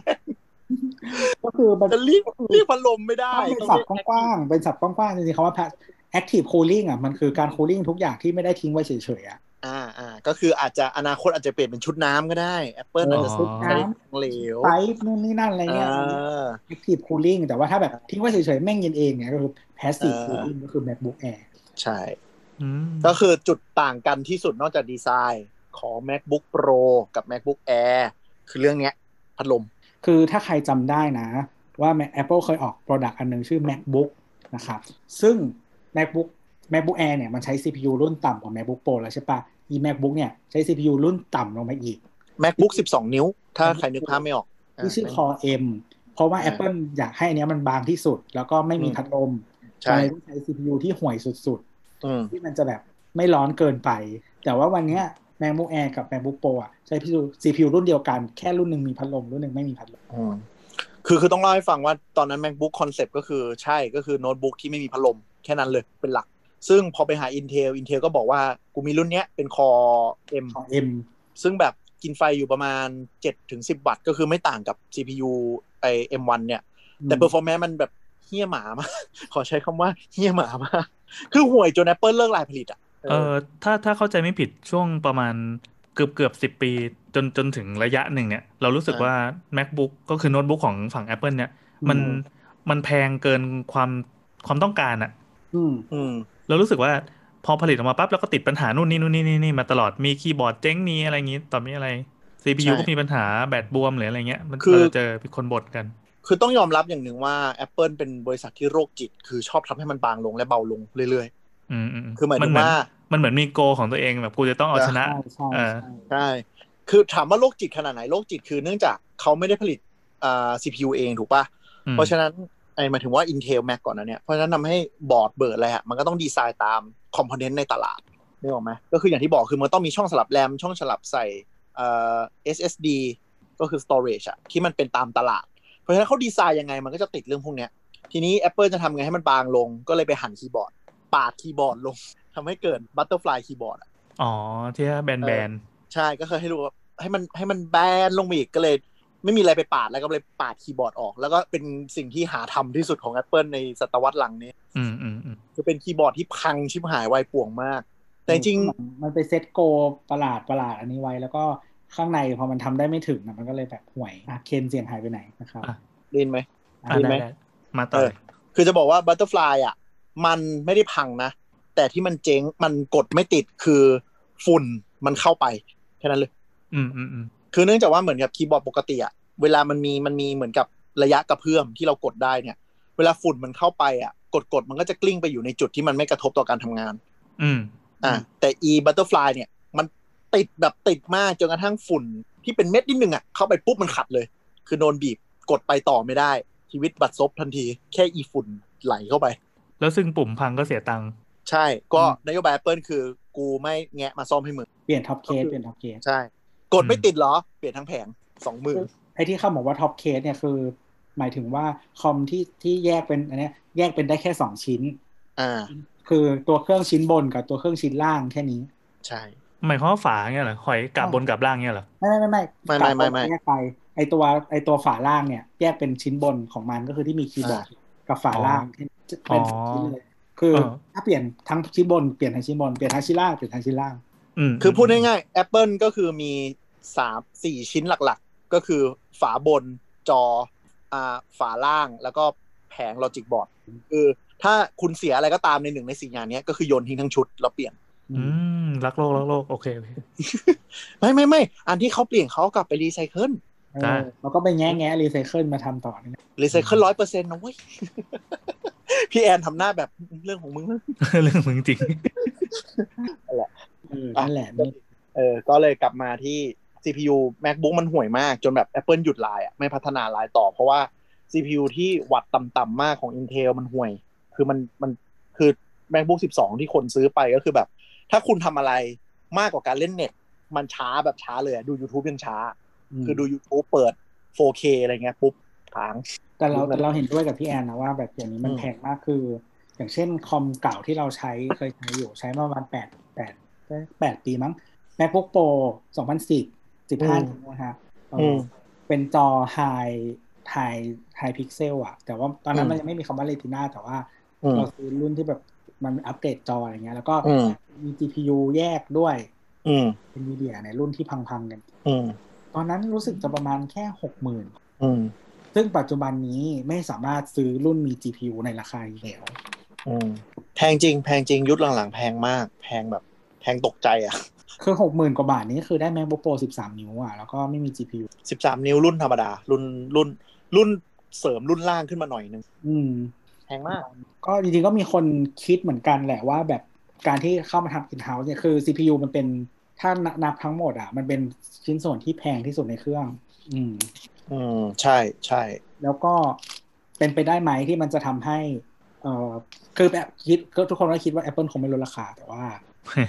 คุณภาพโดยรวมอ่ะมันดีขึ้น จนแบบมันคุ้มค่าที่จะที่จะซื้อมากกว่าเดิม คือเราเข้าใจว่า Apple มันมีความกวนตีนอย่างหนึ่งตอนที่ขอ CPU tail อ่ะ ก็คือสเปกอะไม่เป็นตามที่แบบมีอยู่ในเชลฟ์จะขอคัสตอมหมด ใช่ ซึ่ง Intel เออ เคยให้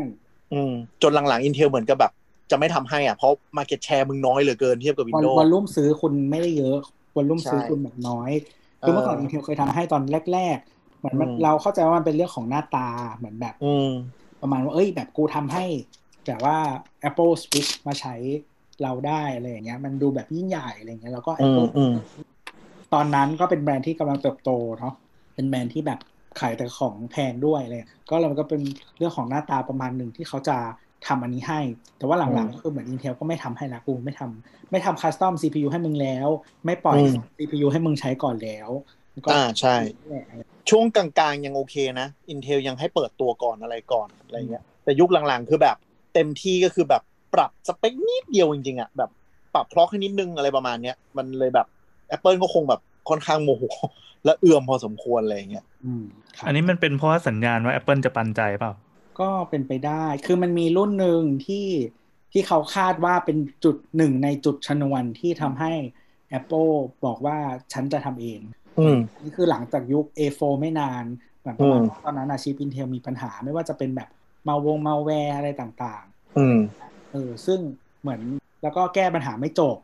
คือโดนผู้ผลิตโดนหลายเจ้า แต่ทุกคนก็ไม่ได้มีทางเลือกเนาะ อืม อืม Apple ก็เลยบอกว่า อ่ะ กูทำเองได้แล้ว ไหนกูลองทำเองสิ ก็คือมีคนบอกว่า วันเนี้ยเป็นแบบ decade in the making ก็คือแบบกูทำมาสิบปีแล้วเพื่อวันนี้ อืม สิบปีอย่างเงี้ยไม่ได้แบบไม่ได้เพิ่งคิด แต่ว่าเมื่อสองปีที่แล้วเลยนะ อืม แต่ก็คือเหมือนกับแม็กอะมันเขียนมาบน X86 มานานไงคือการจะเปลี่ยนมันก็เลยทำได้ไม่เหมือน iOS ที่มันเป็น in-house ตัวเองทั้งหมด อืม ก็เลยเข้าใจว่าเขาต้องเอาสถาปัตยกรรมไปทดลองกับ device ของตัวเองก่อน อืมเขาก็ควบคุมมานานแล้วจนกว่าจะได้ถึงจุดนี้ คือ Mac มัน professional use เยอะด้วย คือถ้ามึงหาเรื่องโดยที่มึงไม่พร้อมจริง ๆ เนี่ย มีโอกาสที่จะแบบงานเข้าเยอะ อ่ะทีนี้เรามามาแลปอัพกันดีกว่าว่า impact ของตัวเนี้ย การที่เปลี่ยนของ Apple เนี่ย มันจะทำให้เกิดอะไรกับวงการบ้างเนาะเป็นชิ้นสุดท้ายก่อนจุดจบ เดี๋ยวจะขอย้อนอีกทีหนึ่ง ครับ เปิดตัว CPU ตัวใหม่ชื่อ M M1 ใช่ไหม ครับ อืม แล้วก็เปิดตัวฮาร์ดแวร์กี่ชิ้น สาม สามชิ้น สามชิ้น เป็นอุปกรณ์แนวตัวเล็กๆทั้งหมดเลยก็คือมี MacBook Air 13 นิ้ว แล้วก็ Mac mini 13 นิ้วอย่างเดียวเหรอ 13นิ้ว ใช่ แล้วแล้วที่เราไม่ได้ go to ด้วยคือดีไซน์มันเหมือนตัวที่เปิดตัวต้นบุกเป๊ะ ไม่มีการเปลี่ยนดีไซน์เลย มีคีย์บอร์ดเปลี่ยนคีย์บอร์ด โอเค โอเค อ้าวอีกแล้วเหรอ คีย์บอร์ด เป็นคีย์บอร์ดอะไรอ่ะ เปลี่ยนเลเยอร์เลเยอร์เฉย อ่ะนิดนึง อันนั้นโอ้โห นิดนึง ๆอ่ะ ยังไง ก็ อ่ะ คือสิ่งสิ่งที่เปลี่ยนไปนะครับเลเยอร์คีย์บอร์ดเดิมเนี่ย มันจะมีปุ่มเรียกไอเขาเรียกอะไรนะ launchpad แล้วก็ปุ่ม launchpad คือไม่ใช่ Mac แล้วทำหน้างง อีที่กดแล้วมีไอคอนแอปเยอะๆขึ้นมา อ๋ออ๋ออ๋ออ๋ออ๋อ แล้วก็ไอปุ่มที่แบบปรับความสว่างคีย์บอร์ดอะไรประมาณเนี้ย อ๋อไอปุ่มรูปดวงไฟอะไรนั่น เอออะไรประมาณนั้นถ้านะที่มันปรับ เออ ไปเนี่ยก็คือเปลี่ยนเป็นแบบฟังก์ชันอื่นๆ อะไรอย่างนี้แหละนิดนิดๆหน่อยๆนะ แล้วก็ตรงฟังก์ชันเนี่ยเพิ่มปุ่มลูกโลกมาให้มันเหมือน iPad iPhone อืม ปุ่มลูกโลกตรงมุมซ้ายล่างที่เป็น FN อ่ะ ก็มีแค่สลักโลโก้รูปโลกเพิ่มขึ้นมา อื อื ม มอืม ก็คือไอ้ที่เราบ่นบ่นในตอนที่ใช้ iPad คีย์บอร์ดว่า กูต้องแบบเอื้อมนิ้วลงมาล่างสุดเพื่อเปลี่ยนอะไรเงี้ยเขาก็จะทำให้เหมือน กัน อืมอืม ไม่ไม่ไม่แต่เขาบอกว่าถ้าคุณเป็นแบบขายของในประเทศนั้นน่ะ เช่นแบบประเทศจีนที่อาจจะใช้จีนกับอังกฤษอะไรเงี้ยเขาบอกว่าปุ่มแบบแคปล็อกเงี้ยไม่ได้ใช้หรอกก็เปลี่ยนแคปล็อกเป็นแบบปุ่มที่สลับภาษาระหว่างอังกฤษและภาษาท้องถิ่นนั้นให้ ไม่เป็นไรไม่เป็นไรเดี๋ยวกูสั่งคีย์บอร์ด US กูไม่สั่งแล้วคีย์บอร์ดไทยอ่ะ ของเมืองไทยก็คือเป็นปุ่มใหม่คือที่ที่เราเห็นใน Magic Keyboard แล้วแหละคือกอไก่ทับตัวเอง เฮ้ยเป็นมานานแล้วไม่ไม่ได้ใหม่นะ เออเออเป็นมานานแล้วล่ะ แต่ก็แต่ก็เหมือนกับผลักโมเดลเนี้ยชัดเจนใช้กันหลายประเทศทั่วโลกเลย น่าจะเป็นมาตั้งแต่ปี 2018อะไรประมาณนั้น อืม เนาะ ก็ มี คือ แต่ว่า Intel Mac ยังมีให้ซื้ออยู่นะครับ ก็ MacBook Pro 13 นิ้วรุ่นแพงนะ รุ่นแพงที่แพงกว่า อืม นั่นแหะแต่ว่าห่วยกว่าเนี่ย แต่ว่า อื CPU ม ยังมีให้ซื้อนะครับ แล้วก็ Mac mini รุ่นแพงเหมือนกันที่ที่ที่แพงกว่านะ แล้วก็ CPU ห่วยกว่าเนี่ยยังมีให้ซื้ออยู่นะครับ เรียกว่าเป็นรุ่นที่ตกรุ่นไปแล้ว แต่ว่ารอวันอัปเกรด ก็ไอ้พวกนั้นอาจจะไม่มี Wi-Fi 6 ด้วยจะเป็น Wi-Fi อ่ะสรุปว่ามันคือรุ่นที่ห่วยกว่าทุกอย่างแต่แพง 5 อ๋อมี ใช่ มีข้อยกเว้นนิดนึงก็คือว่าตัว MacBook Pro 13 นิ้วอ่ะ รุ่นที่มาใหม่อ่ะ มี อืม USB มี USB 4 ด้วยเออมี USB 4 ด้วย สีอะไร รับ สีรูอะ ไม่ ไม่ ใช่ ใช่ สอง รุ่นรุ่น แต่ สี่ USB รุ่นสี่ USB เฮ้ย 4 คืออะไรอ่ะ ก็ใหม่กว่า USB เออก็ เพิ่ง ก็ เคย แค่ ได้ นั้นแห ยิ ละ น ก็ก็เร็วขึ้นจบ 3 เร็วขึ้น อ๋อ เร็ เร็ ว ว ขึ้น ขึ้นโอเคโอเค ก็ ไม่ใช่พอร์ตไม่ใช่พอร์ตแบบหาเหวเฉพาะตัวของมันใช่ไหม ไม่ไม่ไม่ไม่ อัน ก็ นี้ คือใช้ Universal ละ ใช้รู USB 4 เหมือนเดิม อ่า อ่าอ่า สาเหตุจริงๆ เราพูดไว้ในตอนที่แล้ว เรื่อง USB อืม 4 นิดเดียว อืม ก่อนที่จะเปิดตัวนะ เราบอกว่า USB 4 จะมาเมื่อ Apple มา อืม อื ซึ่ง ม ก็น่าจะเป็นแอปคอมยี่ห้อแรกที่มี USB 4 อ๋อ สาเหตุที่ Apple เปลี่ยนมาใช้ USB 4 นะครับ แล้วก็จะเลิกใช้ Thunderbolt แล้ว แน่ ๆ เพราะว่า Thunderbolt เนี่ย เป็นของ Intel อืม อืม คือ เป็น ทำมา ชื่ ด้ว อย กัน ชื่อ ทำมาด้วยกัน ชื่ออ่า ไลท์พีคชื่อไลท์พีคมาก่อน อ่า ชื่อคือคือไงเขาใช้คำว่า Thunderbolt เนี่ยเป็นชื่อทะเบียนการค้าของ Intel แต่สเปคอ่ะก็คือเป็นสเปคของ USB อืม อ่า คือ USB 4 เนี่ย มันคือเท่า Thunderbolt 3 หมดเลย แต่แค่กูไม่เรียก Thunderbolt กูเรียก USB 4 จบ ก็เลิกกันอ่ะ ก็เลิกกัน ใช่ แล้ว เลิกกันแต่ คือ สเปคเหมือนกันเป๊ะเลยนะ คือเขาส่งไอ้สเปคของ Thunderbolt 3 ทั้งหมดเนี่ย เออ ส่งให้ USB IF ก็คือเป็นหน่วยงานที่ดู USB ใช่ไหม อ่า ก็ develop ขึ้นมาเป็น USB 4 อ่าอ่าอ่า เออ แล้วคือ ซึ่ง ต่อไปนี้ Apple ก็จะใช้ USB 4 ทั้งหมด ไอ้ไอหน่วยงานนั้นก็อีเมลกลับไป มึงส่งเอกสารเดิมมานี่นา ไม่ใช่เพราะว่าเขา ไม่ไม่ไม่ Thunderbolt อ่ะมันแยกคนละองค์กรกัน อ๋ออ๋อ คือคืออย่างงี้ U- USB อ่ะมันจะเป็นค่ากลางที่เป็นเหมือนสากลทั่วโลกเลย ทีเนี้ยไอตอนที่มี USB 3 อ่ะ e Apple กับ Intel ก็คันอยากได้การส่งข้อมูลที่แบบเจ๋งกว่านั้น อืม อ่าแต่กูก็ไม่อยากให้คนอื่นใช้ กูก็เลยไปหัวกับ Intel ว่า งั้นคือพอร์ต Thunderbolt เว้ย คือเป็นสิทธิบัตรเฉพาะของ Intel ที่จะไปขายใครกับกูใช้ อะไรอย่างเงี้ย คอมเอ็มดีบางรุ่นยังไม่มีเลยนะ อ่า ทีนี้พอเขาเลิกกับ Intel ก็ประมาณว่าแบบ กูก็พัฒนากับมึงอ่ะ กูก็เอามาตรฐานเนี้ยปาขึ้นเป็นมาตรฐานกลางเลยแล้วกัน เพราะฉะนั้นไอ้ Thunderbolt ที่ Intel จะไปขายก็คือเป็นขยะไป เป็น US ทุกคนสามารถขยับมันจะ USB 4 ได้ อืม อันนี้ก็จะ เป็ เบ น นฟิตกับคอม AMD ในอนาคตนะฮะ ก็จะสามารถใช้ความเร็วได้เท่า Thunderbolt ด้วย USB คือคือแม่งเหมือนแค้นอะเหมือนเหมือนแบบแฟนเลิกกัน แล้วกูเอาแบบสิอะไรนะ งานวิจัยของมึงไปปาให้เป็นพับลิกอะทุกคนใช้ได้หมดเลย อันนี้อยากรู้นอกเรื่องแป๊บหนึ่งคือหุ้น Intel ไม่ร่วงเหรอวะ ล่วง 4 จริงๆร่วงตั้งแต่ต ร่ อนประกาศแล้วแหละ ใช่ อ๋อม ตอนประกาศตัวกลางปีที่เราบอกไปก็ล่วง แล้วตอนที่เปิด M1 ออกมาแล้ว โชว์ว่าแบบประสิทธิภาพกินและประหยัดแบตกว่าก็ล่วง อืม อืม แล้วก็ทุกวันที่ AMD มีผลออกมาก็ร่วงเหมือนกัน อืมอืมโห Intel นี่มรสุมว่ะ ใช่ใช่คนก็เก่งกันเลยว่าแบบในเมื่อ Apple มาขยับมันตรงนี้แล้วอะอนาคตของ CPU คอมจะเป็นยังไงต่อ อืมอืมอืม เออ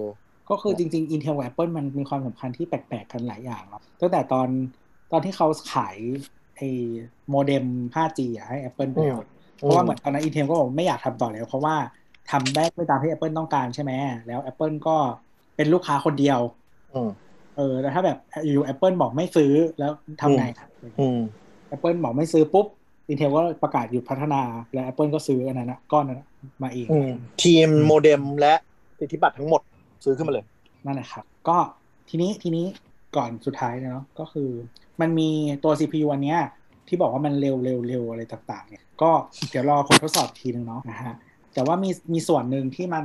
ยังไม่ได้เป็นผู้นำตลาดเนาะคือ GPU อืม อืม อืมอืม คือ GPU เนี่ย มันเร็วกว่าของ Intel อันเดิมที่ Apple เคยใช้มาทั้งหมดเลยแหละเอออ อืม แต่ว่าในตลาดเนี่ยมันยังมี GPU แบบแยกที่มันแบบแยกหัวออกมาที่มันยิ่งใหญ่กว่านั้นอยู่ ซึ่งอันเนี้ยก็ยังไม่สามารถเร็วกว่าได้ คือการ์ดจอแยกอ่ะ มันแรงแต่มันก็จะกินไฟเยอะ อืม อ่า อ๋อ แต่คือคนที่จำเป็นต้องใช้การ์ดจออ่ะมันก็จะเป็นในอุตสาหกรรมที่แบบ เรื่อย กูเน้นแรงอ่ะ กูไม่ได้เน้นประหยัด กูมาเรนเดอร์เรนเดอร์เรนเดอร์ ๆ ใช่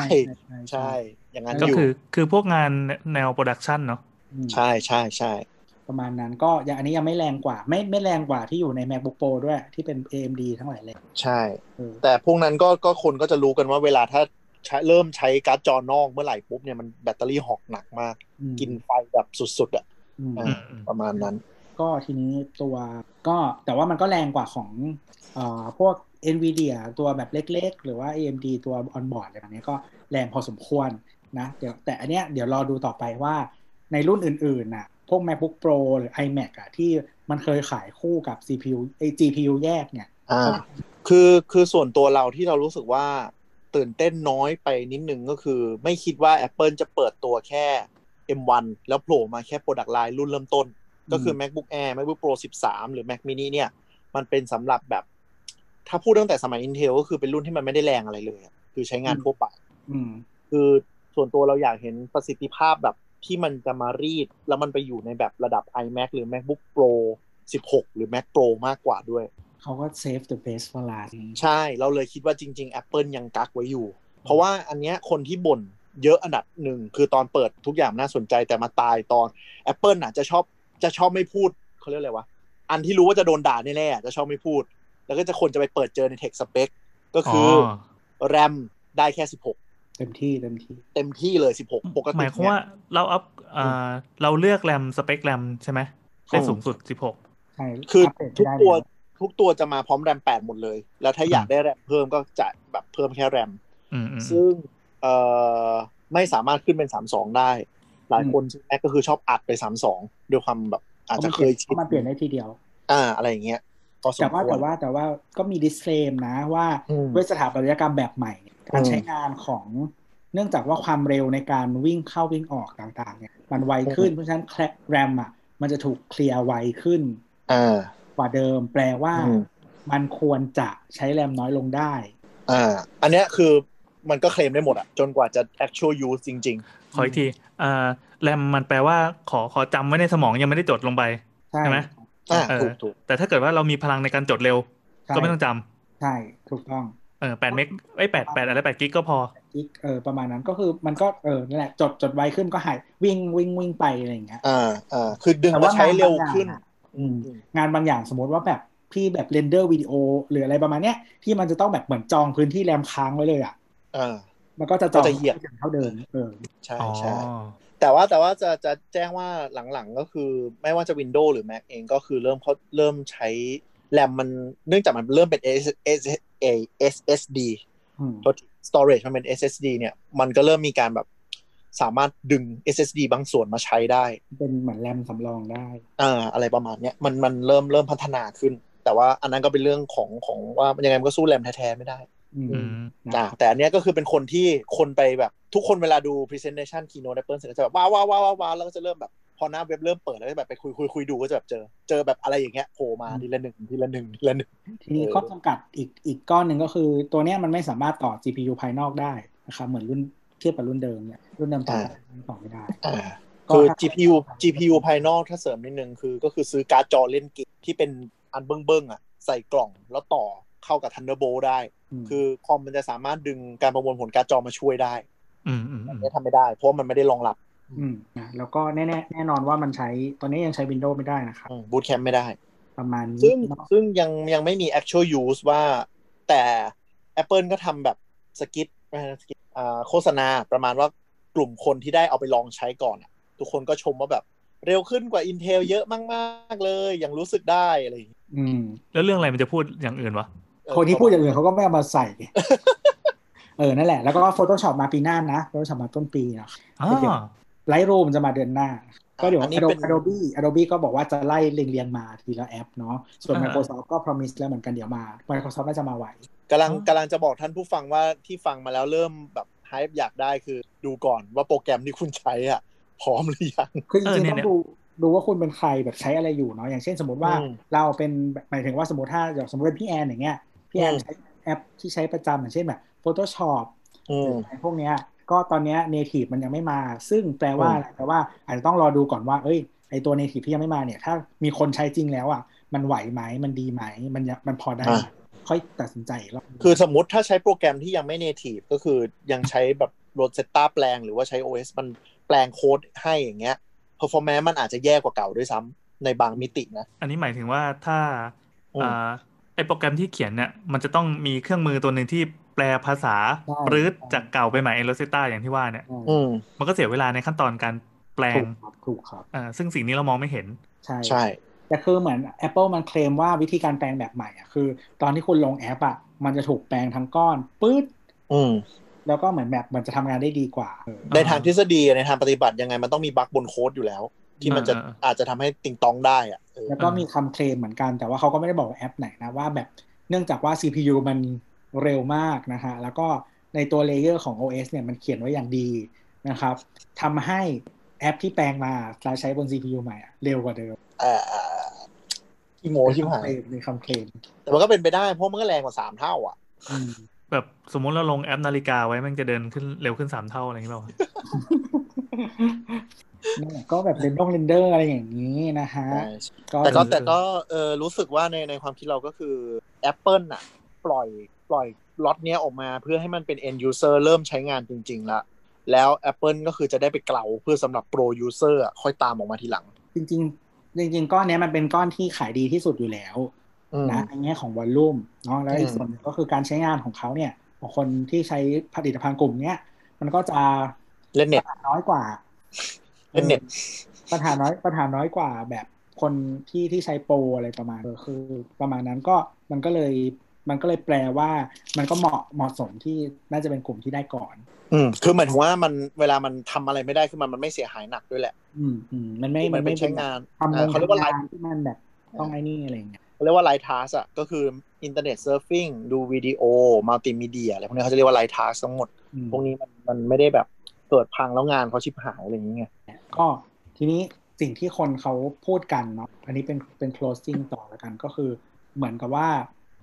Microsoft อะพยายามดันแพลตฟอร์มที่เป็น ARM อะมาสักพักหนึ่งแล้ว ก่อนที่ Apple จะมา อืม เออ Google เองก็เหมือนกัน ก็คือเพราะว่า Google แต่ Google base ของ Google เนี่ยเขาเอ่อ OS ไม่ว่าจะ Chrome หรือ Android มันรันได้หลาย CPU แบบหลายรูปแบบอยู่แล้ว แต่ว่าส่วนใหญ่ก็เป็น ARM อืม อืมทีนี้ Chromebook ส่วนใหญ่ก็ก็ก็มีทั้ง Intel แล้วก็มีทั้ง ARM ส่วน Microsoft เนี่ยก็พยายามดัน Surface อะให้มันมีเอ่ออุปกรณ์ที่รันบน ARM เหมือนกัน แต่ทุกคนก็ยังไม่ทั้ง Google และ Microsoft ยังไม่ประสบความสำเร็จในการ convert อะให้คนส่วนใหญ่มาใช้ ARM ได้เออไม่มาใช้สถาปัตยกรรมอีกแบบหนึ่งอะไรเงี้ยหรือจะอย่าอย่าเรียกว่า convert มาใช้ ARM เลยเป็นแบบเหมือนมาแข่งกับ Intel อะก็ยังไม่ได้เลยอะไรอย่างเงี้ยอืม แต่ก็คือมีคนพูดว่า อืม Apple อ่ะจะเป็นคนที่ทำให้อุตสาหกรรมอ่ะมันเปลี่ยนไปได้ เพราะปัญหาคือทั้ง Microsoft ทั้ง Google ก็คือ พอมาเป็น ARM ปุ๊บ แอปมันจะรันมีปัญหาทันที และเอ่ออย่าง Microsoft อย่างเงี้ย ก็จะแบบเหมือนกับไม่ไม่ไม่ประชาสัมพันธ์ดีพอ คือซื้อมาปุ๊บ Surface รุ่นอย่างรุ่นที่เปิดมาและเละอย่างเป็นขี้เลยก็คือ RT ก็คือเหมือนกับใช้ Windows เหมือนกันใช้ Windows เหมือนกันแต่มึงลงโปรแกรม Windows อะไรไม่ได้เลย เออ เออ อะไรอย่างเงี้ยแล้วคือมันทำให้คนสับสนเยอะมาก ม แล้วก็อ่ะโอเคพยายามงั้นก็ขยับมาหน่อยว่า เป็น Surface รุ่นไหนนะ X Pro X อ่า ที่ว่า อ่ะคราวนี้ฉลาดขึ้นมาแล้ว สามารถลง แปลง แอปได้แล้ว แต่ต้องเป็นแอปใน Windows Store เท่านั้น เพราะว่าเหมือนกับกูคัดมาแล้วว่ารันได้ แล้วก็ถัดมานิดนึงเป็นแอปที่เป็น Windows 32 เท่านั้น 64 บิตมันไม่ได้ ใช่ ก็คือกลายเป็นว่า constraint มันเยอะ แล้วคือคนทั่วไปต้องยอมรับว่าอย่างเราเข้าใจ แล้วมันมีประชากรส่วนใหญ่ที่ไม่พร้อมที่จะเข้าใจอ่ะคือกูซื้อมาใช้งานทำไมกูต้องมานั่ง เข้าใจว่าแอปนี้รันได้รันไม่ได้นึกออกปะ อืมอืมอืม แบบจำได้คือที่โดนสื่อตีมากสุดคือ Windows รุ่นนี้ Surface รุ่นนี้ซื้อมาแล้ว แต่คุณลงโครมไม่ได้นะ แค่นี้มันเราว่ามันกระทบยอดขายมหาศาลแล้วอะ อืมอืมอืม แอปของ Microsoft เองยังไม่เสร็จเลย เออ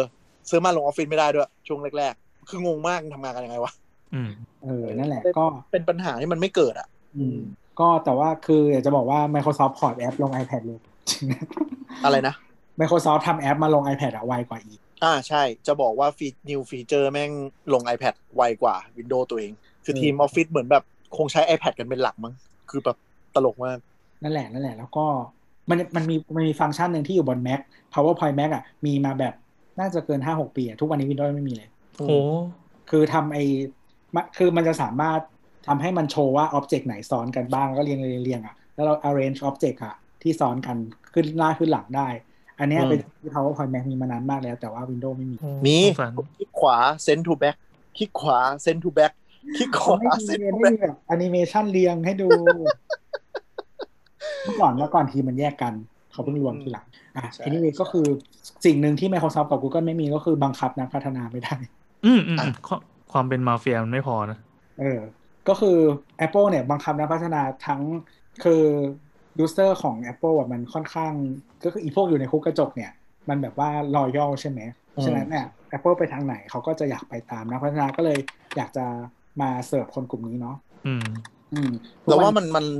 มันระบบมาเฟียจริงก็คือ Apple น่ะ บังคับ แต่ก็มี tools มี support ที่พร้อม อืม คิดมาแล้วคิดมาครบแล้ว เออ คือเหมือนกับแต่ Apple ก็คือถ้าใครไม่ตามอ่ะ ใครที่เกเรนี่คือลงโทษหนักสไตล์ Apple เลย นั่นคือเขาก็บอกไว้แล้วว่าโอเคแอปของ Apple น่ะจะมาหมด มีทำลงทำลายเรียบร้อย ที่ Microsoft ไม่มีอ่ะ อ่าใช่ใช่ เอ ใช่ อเพราะฉะนั้นเนี่ยครูเซอร์ย้ายมาปุ๊บอ่ะคุณคุณก็มีอย่างน้อยคุณมีแอป Apple ให้ใช้ครบทุกอัน เอาง่ายๆ แค่เมื่อกี้ฟังแล้วก็อืมเมื่อไหร่มันจะมีวะ พอพูดว่า Adobe จะมา Photoshop จะมา Lightroom จะมา เฮ้ย ก็โอนี่หว่า ก็เป็นที่เราใช้มันที่หลักๆ มันก็มีประมาณนี้อยู่แล้วเนี่ยใช่ไหม เออเออเออ คือเหมือนกับอย่าง Adobe ที่เป็นหลักๆ อ่ะ ก็คือเขาเวิร์กกันมาแบบเป็นหลายปีเหมือนกันนะ ไม่ใช่แค่แบบเปิดตัวแล้วค่อยว่ากันอะก็คือเขาเวิร์กกันมาสักพักแล้วหลังบ้าน แล้วเหมือนกับ ในเทปสัมภาษณ์ก็คือแบบ Adobe ก็ประมาณว่าแบบเออมันแบบสุดยอดมาก ไม่คิดว่าแบบจะทำได้ขนาดนี้ เขาก็ดูพราวนะหมายถึงว่าเขาคงพราวแหละมาอยู่เป็นซีเนชั่นแอปเปิล นั่นแหละนั่นแหละก็ทำให้เหมือนตัวอุตสาหกรรมโดยรวมอะมันอาจจะเกิดความเปลี่ยนแปลงเนาะไม่ว่าจะเป็นการแข่งขันรูปแบบใหม่ๆ ทั้งทั้งแง่แง่ฮาร์ดแวร์ผู้ผลิตฮาร์ดแวร์เนอะแล้วก็ซอฟต์แวร์เลยก็น่าจะมีที่ที่เปลี่ยนไป มันก็เลยทำให้คนสนใจจุดนี้เนาะก็เราดูต่อไปเดี๋ยว อีกสักอาทิตย์หนึ่งพวกผลการใช้งานทดลองใช้งานต่างๆอะไรเงี้ยน่าจะออกนะครับ หรือว่าถ้าใครอะเดี๋ยวคือเมืองไทยมันยังกดสั่งไม่ได้ อืม แต่มีราคาให้ดูแล้วครับ ก็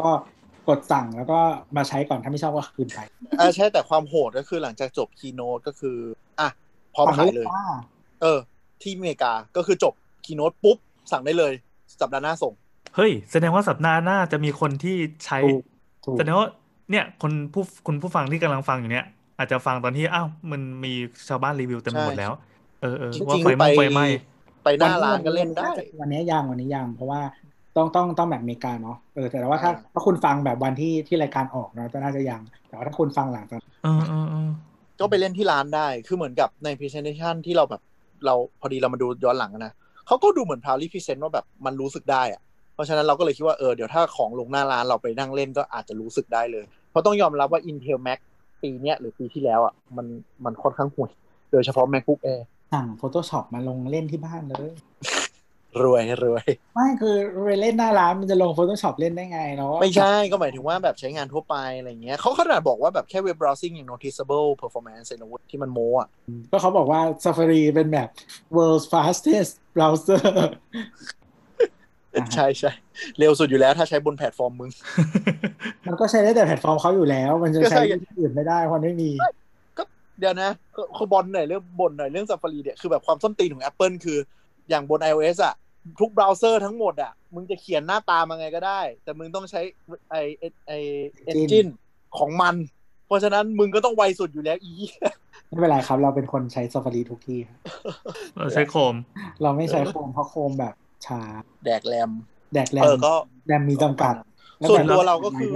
เราเราเราเราพูดที่เท่าที่อ่านข่าวอะเราว่า EM1 อ่ะ มันคือ A14X มาแปลงชื่อแค่นั้นเว้ย ดูจาก performance test มันเท่ากันเกือบหมดเลยอ่ะเออทีนี้เราก็เลยคิดว่าส่วนตัวเราอ่ะ แต่ ที่น่า แต่แต่ GPU มาเพิ่ม เออส่วนตัวที่แบบน่าจะเปลี่ยนตลาดจริง ๆ คือตัวที่จะไว้ใช้ใน iMac อืม คือจริง ๆ อ่ะ ข่าว Apple Silicon จะโผล่ใน Mac ตัวแรกอ่ะ มันลือที่ iMac ด้วยนะ อืม อืมอืมอื ใช่ ม MacBook นะ เป็น ครับ iMac ก่อน ขอเริ่มจากตัวใหญ่ก่อน เออ ก็คือเหมือนกับว่าคนลุ้นว่าเหมือนกับจะเปลี่ยนจริง ๆ อ่ะ คือมันต้องเป็นเดสก์ท็อปไง คือตัวที่รันเพอร์ฟอร์แมนซ์ใน เขาอยาก iMac ขายก่อนเขาไม่ได้อยากเปลี่ยนเขาอยากขาย เออ ก็ประมาณนั้น คนก็เลยคิดว่า เอ๊ะ แล้วถ้าแบบโยนขีดจำกัดเรื่องแบตเตอรี่ไปอ่ะ ที่มันแบบแรงจริงอ่ะมันจะโหดขนาด อืม คือตอนเนี้ย CPU มันมีที่ใช้ Intel อยู่ปัจจุบันอ่ะมีอยู่ประมาณสักสามลาย ก็คือแบบพวก CPU โน้ตบุ๊กเนี่ย ก็คือไอ้พวกลายที่ MacBook Pro 13ถือว่า อืม ตัว Mac mini จะใช้เป็น CPU โน้ตบุ๊กอยู่แล้วนะแล้วก็ iMac ตัวที่ไม่ใช่ Pro ปกติก็เป็น CPU โน้ตบุ๊กอยู่แล้ว อืม จะเหมือน ใช่ พวก MacBook Pro 16 แล้วก็ลายสูงกว่านั้นก็คือที่ใช้ Xeon น่ะก็คือ Intel Xeon นะครับ เป็น อืม CPU แบบระดับเซิร์ฟเวอร์อะไรอย่างนี้นะ ใช่ ทำฟาร์มทำอะไรอย่างนี้นะ ก็จะเป็น iMac Pro แล้วก็ Mac Pro นะครับ ก็เลยเราก็เลยคิดว่าคิดเอาเองว่าเดี๋ยว M Series อ่ะก็น่าจะมีสักสามลาย อืม ได้ ที่ที่รอกันไป ใช่ แต่คือ performance ก็ตกใจจริง คือแบบเปิดมาปุ๊บแบบตี Intel ที่เป็นโน้ตบุ๊กแบบขี้แตกหมดเลย ก็คือแรงกว่า AMD ด้วยนั่นแหละ เออ ที่ที่แรงกว่า ต้องดู AMD ใช่ แต่ว่าทิศทางก็คือชัดเจนแล้วว่า Apple จะไม่ง้อ Intel แล้ว อืม มาก ส่วน AMD ใคร ก็รอดูกันต่อไปนะ ๆ ใครที่มี Intel Mac ก็หนาวๆร้อนๆหน่อย ก็ใช้ได้อีกสักสองปีสามปี อ่า ไม่ต้องรีบ อันอันนี้หมดดีเทลแล้วใช่ไหม หมดราคา อืม อ่ะซื้อไหมครับอ่ะสมมุติว่าสมมุติว่าตอนนี้แบบใฝ่หาอยู่พอดี จะซื้อไหม เดี๋ยว ตัว เดี๋ยว ซื้อแล้วล่ะ คนไทยสั่งได้เดี๋ยวเราจะกดสั่ง ในไอตัวมันซื้ออยู่แล้วแหละ คือตัวซื้ออยู่แล้ว ก็เดี๋ยวสั่งมาลองเล่นก่อนถ้าไม่ชอบเดี๋ยวจะคืน หยืด ส่วนเราไม่ซื้อเพราะว่าเราเพิ่งซื้อ iPad อ่ะสมมุติว่าสมมุติว่ากำลังจะต้องการใช้พอดีอ่ะไอ้รุ่นเนี้ยถือว่าเหมาะกับการซื้อไหม ก็จริงๆอ่ะต้องดูที่บอกที่บอกว่าแบบคุณอ่ะใช้งานอะไรอยู่ ถ้าเราคิดว่าถ้าคุณอ่ะเป็นแบบเล่นเน็ตเป็นหลักเนาะงานทำงานในเบราว์เซอร์ แล้วก็ใช้พวกแบบบอฟฟงออฟฟิศอะไรประมาณเนี้ย อัพโหลโหล ที่ไม่คอมพลีเคทมากอ่ะใช้ด็อกิเมนที่ไม่คอมพลีเคทมากอ่ะ ซื้อได้ซื้อได้เลย อืมอืมอืมอืม คืออันที่คุณได้ benefit แน่ๆ คือแบตเตอรี่เพิ่มขึ้น 50 จาก 11 12 ชั่วโมงขึ้นเป็น18 ชั่วโมงอ่ะ อืม 18 ชั่วโมงคือไม่ใช่แบบนี้นะ นั่งใช้ไปเรื่อยๆนะ เว็บเบราว์ซิ่ง 18 ชั่วโมง คือคุณแม่งตื่นมาเช้า เปิดแล้วนั่งเล่นเน็ตเป็นหุ่นยนต์จนถึงจะนอนอ่ะแบตยังไม่หมดอ่ะ คือมีคนบอกว่าเป็นแบบครั้งแรกที่เป็นแบบโน้ตบุ๊กสำหรับใช้สองวัน เออ อะไรอย่างเงี้ย เอาเข้าป่าได้ นี่ไงกด ซึ่ง ดีบ ถ้า เผื่อทันขึ้นเขา อุ๊ยไม่แต่ว่าถ้าคุณเป็นทาร์เก็ตของ macbook air อะก็คือคนที่ซื้อมาเล่นเน็ต ตอบ อืม เมล ใช่ไหมทำ calendar แชท ออฟ นู่น ฟิ นี่ ศ นั่น อะไร อะ อย่างเงี้ยใช้ เออ ได้ มันตอบโจทย์มากนะ มันตอบโจทย์ อืมคือถ้าจะมีเล่นคือแต่จริงๆเขาเคลมนะ ว่าเล่นเกมได้ มึงมีเกมให้เล่นก่อนปะ Apple Arcade ไง โอ้ยเล่นบน iPad เถอะมีแต่ ล่ เกมที่มันใช้การสัมผัส เล่น Impact จาก iPad ได้ เล่น ROE จาก iPad ได้แล้วก็ เล่น iPad เถอะเล่น iPad เถอะถ้าเล่น ต่อ เกม จอย อะ ได้ด้วย ไม่ใช่ต่อต่อจอยได้แต่ iPad บางบางเกมมันต่อจอยไม่ได้ จ้ะ นั่นแหละนั่นแหละก็ถ้าประมาณเนี้ยคือคือคือใช้ได้เลย ซื้อ อืม ซื้อได้ซื้อได้ อืม อ่าแต่แต่สำหรับสำหรับส่วนตัวเราอ่ะ เราอยากเห็น Apple Silicon ที่เป็นสำหรับ Mac มากกว่านี้ อ่ะคือหมายถึงว่าปัจจุบันอย่างที่บอก M1 กับ A14X อ่ะมันแทบจะเหมือนกันเป็นแกะเลย มันคือแบบโคลนกันมาเลยมั้ง คือดูจากสถาปัตยกรรมหลายอย่าง เราเลยคิดว่าอนาคตอ่ะถ้าสมมติมันมี CPU สำหรับ Mac โดยตรงก็คืออาจจะกินไฟเพิ่มขึ้นนิดหน่อย แต่แรงกว่าเยอะมาก ๆ หรือมีการคอสตอมที่เหมาะกับ Mac มาก คือมันลักษณะการใช้งานนึกออกปะ iPad กับ Mac มันจะไม่เหมือนกันอะคือถ้ามันมีแบบเอ่อกินไฟเพิ่มขึ้นนิดนึง แต่ว่ามันมันเพิ่ม CPU เป็นแบบ 8 คออะไรเงี้ย แต่ตัวนี้มันปัจจุบันมันเป็น 8 คอ แต่มันเป็นเขาเรียกว่า4บวก4คือ 4 ใหญ่กับ 4 เล็ก อนาคต Mac มันอาจจะใช้แบบ8บวก4อะไรอย่างเงี้ย คือมันแบบเฉพาะทางมากขึ้นอ่ะ ก็เลยอยากรอดูตัวนั้นมากกว่า ก็มีคนบอกว่าอาจจะทำ 16 บวก 16 ก็ได้หรืออะไรแบบ เอ่ออะไรอย่างเงี้ยคือ คือตอนนี้มันมันกักกักๆอยู่อ่ะ ม อันนี้อันนี้เป็นสายเน้นสเปคเนาะ อืมคือหมายถึงว่าถ้า CPU มันแรงขึ้นน่ะ มันเท่ากับว่าแบตมันก็จะเยอะขึ้น แล้วมันทำอะไรได้เยอะขึ้น อืม เออหรือแบบอย่างเช่นการ์ดจอที่แบบอาจจะแยกไปแต่ ซึ่งก็ ใช้านทั่วไป ซึ่งก็ นพ ซื้อมาใช้เล่นเน็ตอยู่ดี และและสุดท้ายอีกอันหนึงก็คือเราอยากเห็นโมเดลเชน อ๋อ อืมคือ ตนนี้ มาก็ซื้อใหม่ดูเดินเลย คือโคตรตัว คือเขาตอบได้อย่างนี้อยู่คนเดียวใคร มันจะซื้อโน้ตบุ๊กแบบทุกครั้งแบบปีหนึ่งออกใหม่ซื้อใหม่วะ ก็อันเดิมก็ใช้มาตั้งแปดปีไม่ได้ซื้อใหม่ ไม่เพราะว่าเราคิดว่า macbook ตัวเนี้ยขอบจอมันหนาไปหน่อย คือมันเป็นยี่ห้อที่ขายต่อก็ยังมีราคาอยู่มันก็ขายไปซื้อใหม่ อ่าอันนี้เป็นข้อดีมากๆของยี่ห้อนี้ คือเรารู้สึกว่าแบบดีไซน์มันน่าจะขอบจอบางกว่านี้ เบากว่านี้ปรับได้อะไรเงี้ยเพราะปัจจุบันคือ อย่าลืมว่าเขาดีไซน์จากบอร์ดของ Intel เก่านึกออกปะ อืมอืม อนาคตมันอาจจะ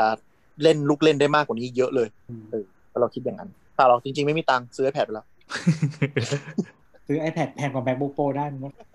พูดดีว่า ยังผ่อนอยู่เลย อ่ะโอเคครับ นะ ผม ครับ สำหรับวันนี้นะครับ ก็ถ้าใครมีตังค์กดสั่งมาเลย ถ้า Apple Store 14 วันคืนได้ ถ้าสั่ง Apple Store ออนไลน์เขามารับคืนถึงบ้านนะครับ โห ก็ถ้าใครกังวลนะ จะลง Photoshop แล้วพอใช้ได้ไหมนะคะลง Excel แล้วแบบใช้ได้หรือเปล่าอะไรอย่างนี้นะคะ ก็สั่งมาเล่นก่อนได้นะคะไม่ชอบก็คืนไปแล้วค่อยซื้อใหม่ เขาไม่ด่าใช่ไหม ไม่ด่าไม่มีไม่พูดอะไรสักคำมาเอาคืนไปเลย เขาการันตีความพอใจเลย คือเขาไม่ถามไม่พอใจก็คือคืน 14 วัน แต่ต้องเป็นสิทธิ์ที่ซื้อผ่าน Apple Store หรือ Apple Online Store เท่านั้น อ๋อ ตัวแทนไม่ได้